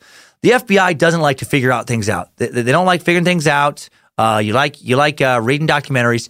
You, you love books that solve mysteries by presenting nonsensical evidence. You you should meet up with the two reviewers uh, I've already talked about and start some kind of important think tank. Uh, over bouncing just for a second over to Goodreads.com. Kyler Baldwin reviews this book giving it four out of five stars and also letting everyone know he loves to write only in simple sentences, uh, and he likes to, he likes to write a lot of them. He writes, DB Cooper and Me is about how Carl tries to figure out how DB Cooper is. Carl writes about all the proof he has of DB Cooper being his friend. He tries to get Walter, Carl's friend, to say he is DB Cooper. I liked the book because it was interesting to see how Carl and Walter met and see their friendship with others develop. I also liked how much detail there was in the book. There was a lot of accidents almost leading to death, but the guys did not have fears. I did like that it had a lot of detail in the personal lives of main characters, but there was not much detail on the part of the FBI. I wish it had some more things the FBI had to go throw to try and find out who DB Cooper was. The book got a little slow in the middle because it was all just about parachuting and what happened during all of those years. The book was a calmer kind of book. There was not any war involved, even though they did serve in wars. Overall, the book was good. It could have been better. Ah, uh, you want five out of five stars from Kyler Carl? You write some books that are less calm, you son of a bitch. That's how you get from good to better. Sick of your calm ass books. Uh, finally, user James Clark gives the book uh, five stars back on Amazon, writing excellent, compelling read. Carl Laurin tells a fascinating story. He sure does tell a fascinating story, James. That's exactly what it is. It's a fucking story. It's a made up, silly story. Now let's get out of here and look at some a uh, few more suspects, some of which do appear to be more credible. Idiots of the internet. Internet. All right, let's talk about let's talk about Lynn Doyle Cooper. In 2001, a woman named Marla Cooper publicly suggested her late uncle, Lynn Doyle Cooper, or LD, was DB Cooper. Her mother, Grace Haley, was LD's sister. She agreed with her daughter's theory and had some interesting evidence to back up some family claims. Uh, I've always had a gut feeling it was LD, Haley told ABC News. I think it was more what I didn't know is, I think it was more what I didn't know is what made me suspicious than what I did know because whenever the topic came up, it immediately got cut off again. Haley says that LD grew up in Sisters, Oregon, and was familiar with the area where the hijacker jumped, a fact that is consistent with the FBI's theory that DB Cooper knew the Pacific Northwest. He was also a war veteran, which matches the theory that the hijacker had a military background. He was a logger and an outdoorsman, tough enough, Haley believes, to leap out of a plane into the wilderness and survive. And he also showed up to a family Thanksgiving gathering in 1971, the day after the jump, uh, looking quite beat up. Said there had been a car accident. For the purposes of fingerprint testing, Marla Cooper gave the FBI a, a, guitar strap that LD left behind, but it was found not conducive to lifting fingerprints. Okay, so this suspect is better than the last one. Last name of Cooper, military experience, knew the area. However, uh, Sisters is 101 miles southeast of Portland by uh, as far as how the crow flies, uh, but it is it is along the flight path to Reno, and the crew doesn't know for sure that that little bump they felt was DB jumping. So maybe, uh, pretty funny if part of his plan was to show up at the family Thanksgiving dinner, like as part of an alibi. You know, I bet, I bet that turkey, taters, gravy tastes extra good if you know you have an extra two hundred thousand dollars in cash now. Uh, I think almost anything uh, feels better if you have if you have uh, a lot of cash along with it, a lot of like an extra pile of, of cash. Like I like like I like having a couch here in the Stuck Dungeon. We have a couch, but I would like it more if it was made of cash, like a cash couch. Probably not very comfortable to sit in, but far and away the best best kind of couch. Uh, then there's Dwayne Weber. The FBI will have you know that Dwayne Weber, who claimed to be Cooper on his deathbed, was ruled out by DNA testing, but in 2000 he was still a promising suspect. According to a CBS News report, in 1995, hospitalized in Florida with kidney disease, Dwayne Weber motioned to his wife to come close. After 17 years of marriage, there was something she needed to know. He says, Come here, come closer uh, Joe Weber recalled. He says, I have a secret to tell you. I'm Dan Cooper. Since her husband's death in 1995, Joe Weber started to piece together clues over the years. Joe recalled the sleep talking nightmare Dwayne had about leaving fingerprints on a plane.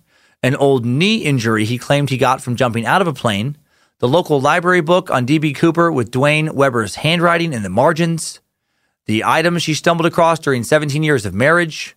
I can't walk away from it, Joe says now. Why would he have an old Northwest airline ticket? Why would he take me to a place where some of the money was found?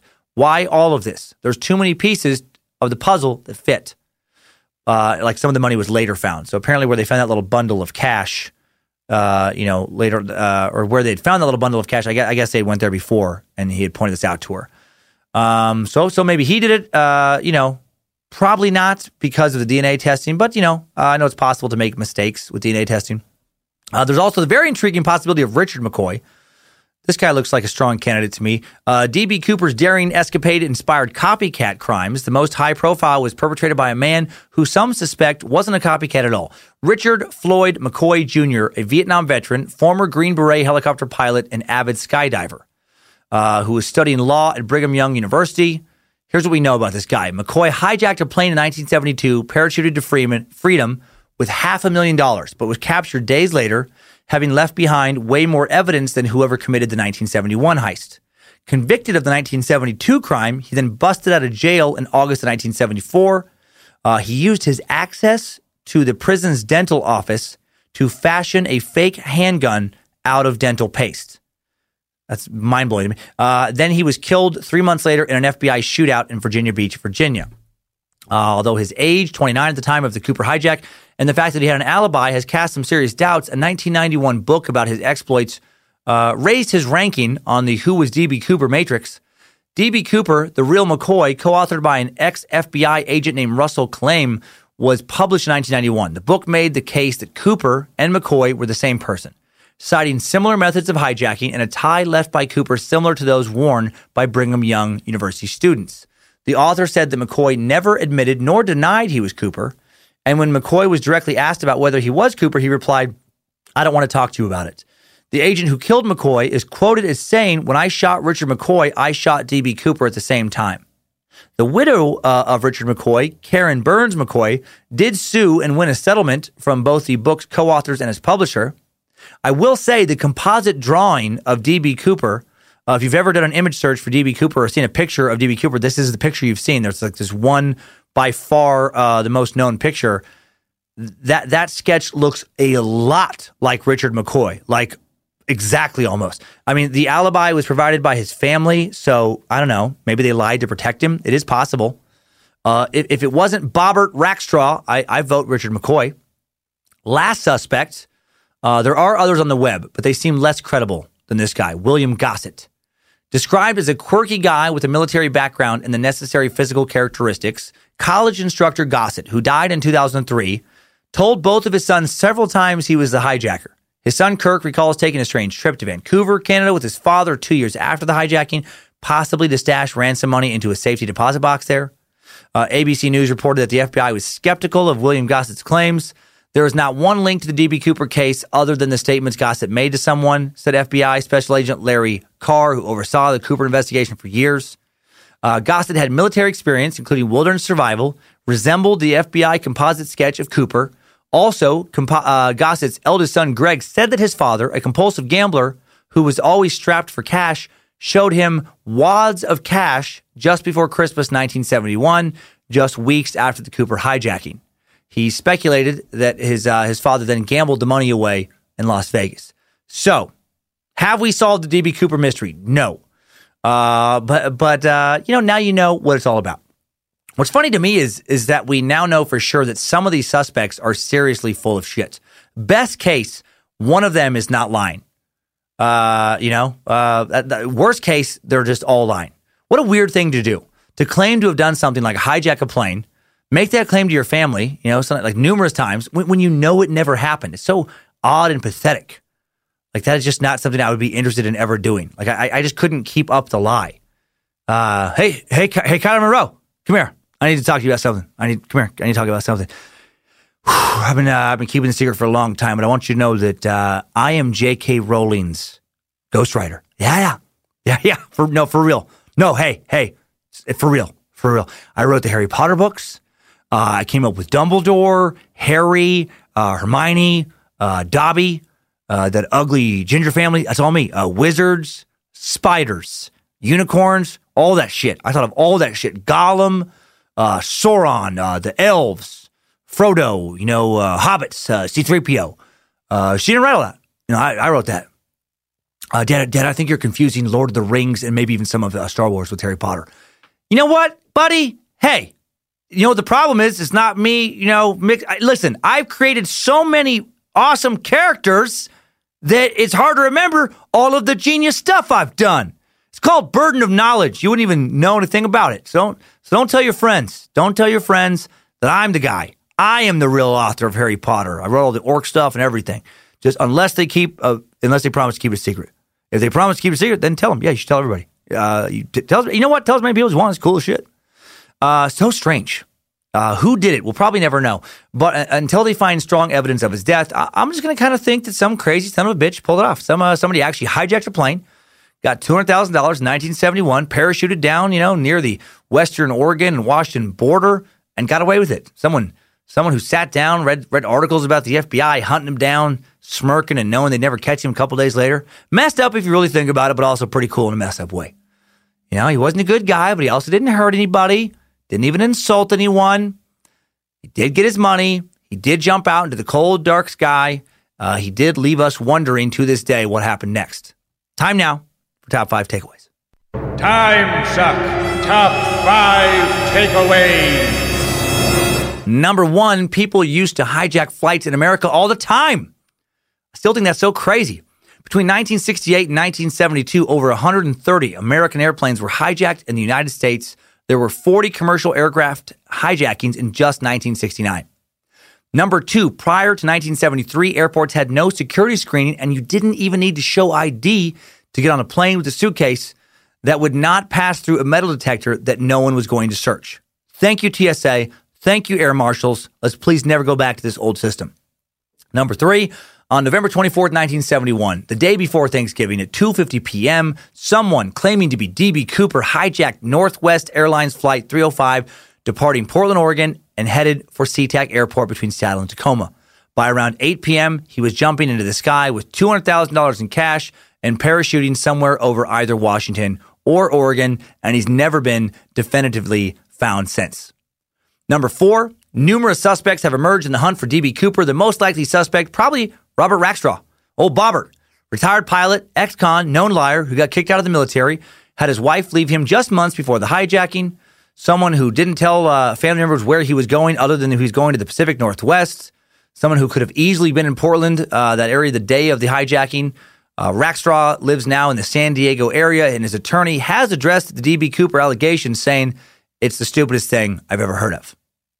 All right. Number five, new info. One more suspect whose name entered the fray just this past November.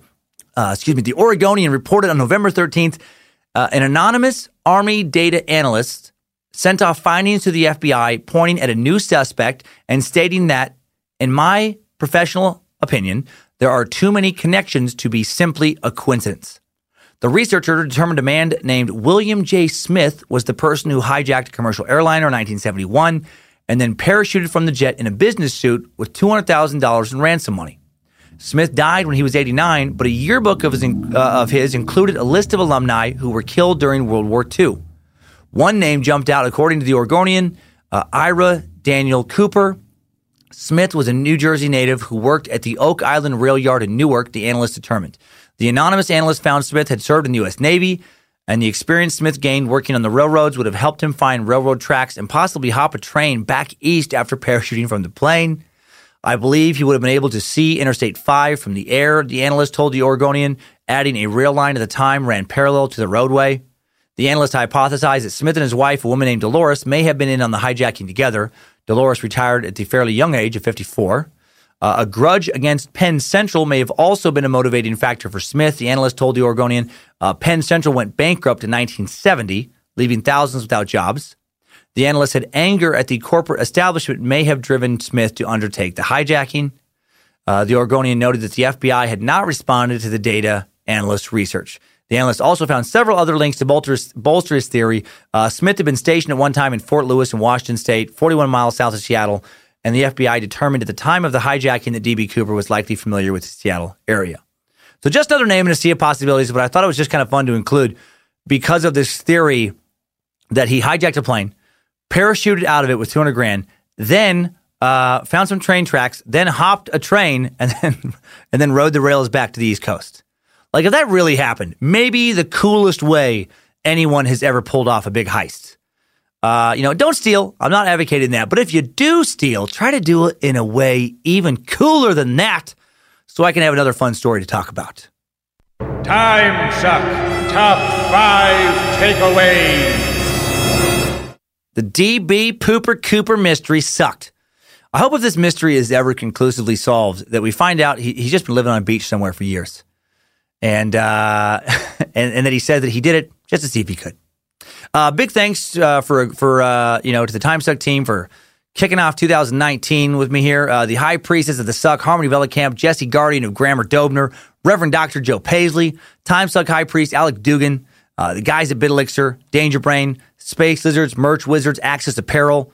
So proud of all the fun, goofy stuff in the store. Uh, badass hoodies, windbreakers, t-shirts, challenge coins, you know, so much more that, uh, if, if they're still there, the uh, A-Hole Air Banjo Academy shirt and a little uh, extra funny, silly thing you get with that. Huge thanks, of course, to Queen of the Suck, Lindsay Cummins. Uh, huge thanks again to the Lily twins, Reba and Sarah, Hammers and Knowledge, digging up so much good mystery info. Uh, if you haven't already got in there and given it a shot, give the Cult of Curious, Cult of the Curious, excuse me, private Facebook group a try. Uh, over 5,700 time suckers and spaces in the private Cult of the Curious group now on Facebook, uh, or you can try uh, Time Sucks Discord channel. Over a thousand Discord members now. Link to that uh, chat room messaging app right there on the Time Suck app. Uh, going historical next week, talking about Cleopatra. What was she up to? What kind of shit was she getting into? Uh, according to History.com, Cleopatra ruled ancient Egypt as co regent, first with her two younger brothers and then with her son for almost three decades. Uh, she became the last in a dynasty of Macedonian rulers, rulers founded by Ptolemy, who served as general under Alexander the Great during his conquest of Egypt in 332 BCE. Well educated and clever, Cleopatra could speak various languages, served as a dominant ruler in all three of her co regencies, her romantic liaisons and military alliances with the Roman leaders Julius Caesar and Mark Antony, as well as her supposed exotic beauty and powers of seduction, have earned her an enduring place in history and popular myth. I like it. Smart, powerful, sexy, charming, influential. What's not to like? And she was Egyptian. Love an excuse to uh, to learn me some more uh, more about Egypt. So tune in, meat sacks. Get smarter, get smarter, get smarter, or ist. Yeah, yeah, yeah. Hail, Lucifina. Time now for some time sucker updates. Updates? Get your time sucker updates. All right, DB Cooper update coming in already. This was uh, sent in prior to the show being released from Alabama sucker Tyler Montgomery. Uh, Tyler writes, Mr. Suckmaster Supreme, Spaces or Tyler from Birmingham here. DB Cooper connection incoming. I'm from Portland, Oregon. And my dad's buddy sat two rows ahead of DB Cooper. That's cool as hell. On the flight when he demanded the money. After it all went down, he was one of the FBI's prime witnesses. But the funny thing is, he had no damn clue what was going on. So they kept asking him questions, and he had to be like, I don't know. He was a nondescript dude in a suit. Anyways, being from the Pacific Northwest, I've always believed he parachuted into the dense Douglas fir up there and got tangled in a tree. I don't think there's any other reasonable explanation for someone who is never seen again. Remember, just suck it through a hose. Keep on sucking. Well, well, let me know. Let me know, Tyler, uh, what you think of this. If you learn anything new, uh, or if you still think he's, he's hanging, his skeleton's hanging out in a tree somewhere there. Um, that's awesome. You have a little connection to the episode. Uh, important shout out request now for Summy coming in from caring friend Carly Kirk. Uh, Carly writes, "Hello. I do not usually do things like this, but a very dear friend of uh, to me has been quite down lately. I have reason to believe that she is considering suicide. That is scary. Uh, I've done what I can from my perspective. All of this to say, I'm not asking for much. I'm not sure how long it takes to read things and when responses are added to the suck. But the friend, this friend and I bonded over the podcast and the love for the odd and the taboo and historical. We just love learning. Oh, that's I like that. And I think it would brighten her day to hear something on here. And sometimes a little moment like this is all it takes to truly change a life. Anyway, as I said, I'm not asking much, simply that in the responses of one episode, she receives this message Summy, we have been through bad days, good days. heck, even bad months. But we have learned that there's always a reason to keep pushing, always a light, if you will. Even if it's just a compliment or the way the sun shines, there's something there. I hope this message gets to you and is that light. I love you. Obviously, you don't have to feel obligated to do this or say it exactly like that. If you do, it's simply a favor, I suppose. Thank you. Uh, no, what? Thank you, Carly. Thank you for uh, for just being a good reminder of of what a good person looks like. That is, uh, yeah, that is fantastic that you did that for your friend. And Summy, if you're out there, don't don't do it. Don't let those dark thoughts take over your life. Uh, listen, listen to the previous two episodes. Listen, maybe they'll help a little bit from uh, from over the holidays. You know, you you can you can do a lot in life if if you don't give up. And, and a lot can just be doing what your friend here did from you. Just, uh, you know, sending somebody a simple message to kind of turn their perspective around. So I hope you're okay. Uh, inspirational update from Jesse Stinton. Uh, Jesse writes, uh, Hey, Master Sucker, I wanted to share a very personal update. I truly believe uh, I never would have lived to be a space if not for Nick V. I included his email in the news story, uh, but I'll give a short version here. He basically came and spoke to the Marine Corps base camp Pendleton while I was there and going through some pretty tough shit. Feel free to share as much or as little of my story with the Cult Curious as you'd like. I'm sharing the whole whole message here. Uh, they even used me as the front page of his new newsletter. I saw that when I when I opened up your uh, PDF there. I, I, work security and I'm in a touchy area of uh, of technically correct, so I had them withhold my name. They used a fake name, but feel free to share with the Cult the Curious.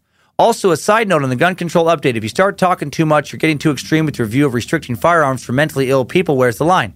That is true. It can be a slippery slope. I know a lot of vets who don't get the PT, uh, PTSD help they need because they're afraid the VA will have the government take their weapons. I had a suicide attempt over 10 years ago without a firearm, and at one time may have been a danger to myself, but I'm not any longer. Uh, should I never be allowed to own a weapon again and by proxy not have my jobs that provide for my wife and two kids? Okay. That is that is a, a fair point to, to, think about for sure. Uh, one at the time I wrote Nick, uh, one kid at the time I wrote Nick. Uh, if you say, well, eventually, what counselor will will ever clear that and risk the liability of me shooting myself after they said I was okay? Uh, just one more complicated question for a complicated issue. Feel free to leave that part out for that. Nah, it, it's in there. I normally don't write in to be recognized, and I'd say that I'm not. Uh, I'm still not, but I hope that this is shared at least in summary, so that Nick's work can be recognized and that even directly affected at least this member of Time Suck. If you do share, also please remind the Time Suckers that suicide is not the answer. Mm-hmm. Unless you're a pedophile piece of shit Good asterisk. Uh, I've been suicidal. I've tried to end my life. Uh, and at the time, it felt more logical than emotional in my circumstances, but don't exit this world on that low note. Even if you don't think anyone else cares, you owe, your, owe it to yourself to go out on a better note than that. There's help, and if you keep fighting, things do get better. Sorry to be long winded, but here's the correspondence with Nick. Okay, yeah, yes. Uh, and you sent the, new, the newsletter. Well, thank you. Thank you very much for, for sending that in. Man, I really appreciate that, Jesse. Uh, that was very nice, uh, kind of fitting after the previous message. Yeah, man, things can get better. And, and man, good thoughts. Uh, yeah, I hadn't thought of uh, that angle about the um, necessarily like the slippery slope with the uh, the gun regulation. Now that is important to think about. I don't have an answer this moment, but it's important to think about. Uh, more, a little more inspiration from Haley Welton writes. Haley writes, "Hello, Suckmaster. Hear this." I have and will have and will always be a huge fan of your comedy and podcast. I don't want to get dark with this message, but a couple years back, I really set my life back. I lost important people in my life. I didn't exactly have the strongest foundation growing up. I tried taking my life on my birthday, and fortunately for me, I'm still alive.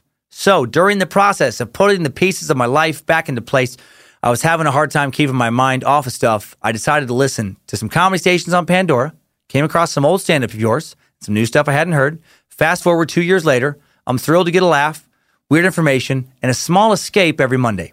From the bottom of my heart, thank you from the bottom of my heart for giving me something to laugh about on some pretty shitty dark days.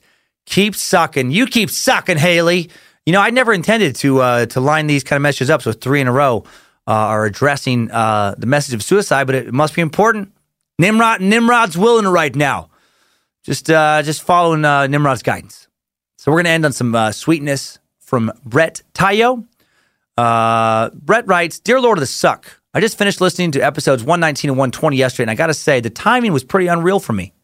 My wife and I just welcomed our fourth space newt, ah, to the family on New Year's Eve. Yes, I am aware that certain, uh, yes, I am aware that certain appendage has other uses. Okay, getting teased a lot for having lots of kids. And, uh, and, and he was transferred to the NICU before he was 48 hours old. I won't go into details, but it is relatively minor in the grand scheme of things. The last couple days have been tough as a dad, balancing work and spending time with my other children and still making time to go to the hospital to see him. It had me spiraling. I have never been one to put much stock in motivational speakers. To be honest, I always kind of felt like they preyed on the weaker members of society. No, yeah, me too. I've, I have that, and I still have that feeling with a fair amount of them. Yes, they have helped people, but let's face it, how many have spent their life savings going to one seminar after another? Mm-hmm. After listening to those stories and the stop feeling sorry for yourself nutshot that came with them, I sat down with my new son and cried like a baby. Because as tough as things are right now, they will get better and he will be home soon. I listen to the suck religiously and have even gone back and re-listened to my favorites when I don't have a new episode and just want some sweet suck action. Uh, if my wife was more into that, we would still we would still have only three kids. I wish I had a little ta ta ta ta. Please, if you can give a shout out to my wife Sarah. Shout out Sarah. Shout out to you and my new Newt Kane. Hey Kane, you get fucking out of the hospital, little dude. Get strong, Space Newt and keep spewing hot steam and uh, suck steam right in our ear holes. Thanks, your ever loyal suck servant. Ah, man. Well, thank you for sending that in, and I'm glad those uh, episodes helped. I know they were different. We're kind of back to more traditional type episodes now, but uh, I thought it was I thought it was nice. It just felt right to do those over the holidays this year. So I'm glad some of you really got some uh, some some good messages out of them. Finally, we get a lot of GoFundMe requests for for a lot of very worthy causes. Too many to list and read out in episodes uh, especially because I don't want to list some and then have other people feel like uh, they've been slighted with some kind of perceived favoritism. But please post the GoFundMe uh, links you have for you know the various causes that you are passionate about or rough things going on in your life to the Cult of the Curious uh, group on Facebook. That's the best place to do it. Uh, and then, you know, if you have extra to give and are looking for some good, worthy causes, please go to the Facebook Cult of the Curious Facebook group and help other time suckers in need. Thank you, time suckers. Thanks, time suckers. I needed that. We all did. First suck of 2019's in the suck bank, time suckers. Don't go hijacking any planes this week. It's not 1971 anymore, and your crazy ass will not pull it off. The FBI will not be giving you two parachutes.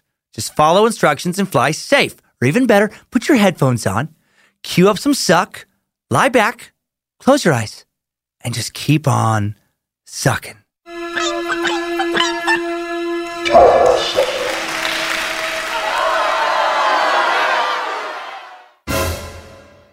That somebody else could theoretically also just bring a bag of knives into the airport.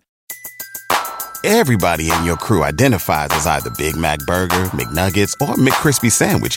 But you're the filet fish Sandwich all day. That crispy fish, that savory tartar sauce, that melty cheese, that pillowy bun. Yeah, you get it. Every time. And if you love the Filet-O-Fish, right now you can catch two of the classics you love for just $6. Limited time only. Price and participation may vary. Cannot be combined with any other offer. Single item at regular price. Ba da ba ba ba. In a fast paced world, every day brings new challenges and new opportunities. At Strayer University, we know a thing or two about getting and staying ahead of change. For over 130 years, we've been providing students like you with innovative tools and customized support so you can find your way forward and always keep striving. Visit strayer.edu to learn more. Strayer University is certified to operate in Virginia by SCHEV and has many campuses, including at 2121 15th Street North in Arlington, Virginia.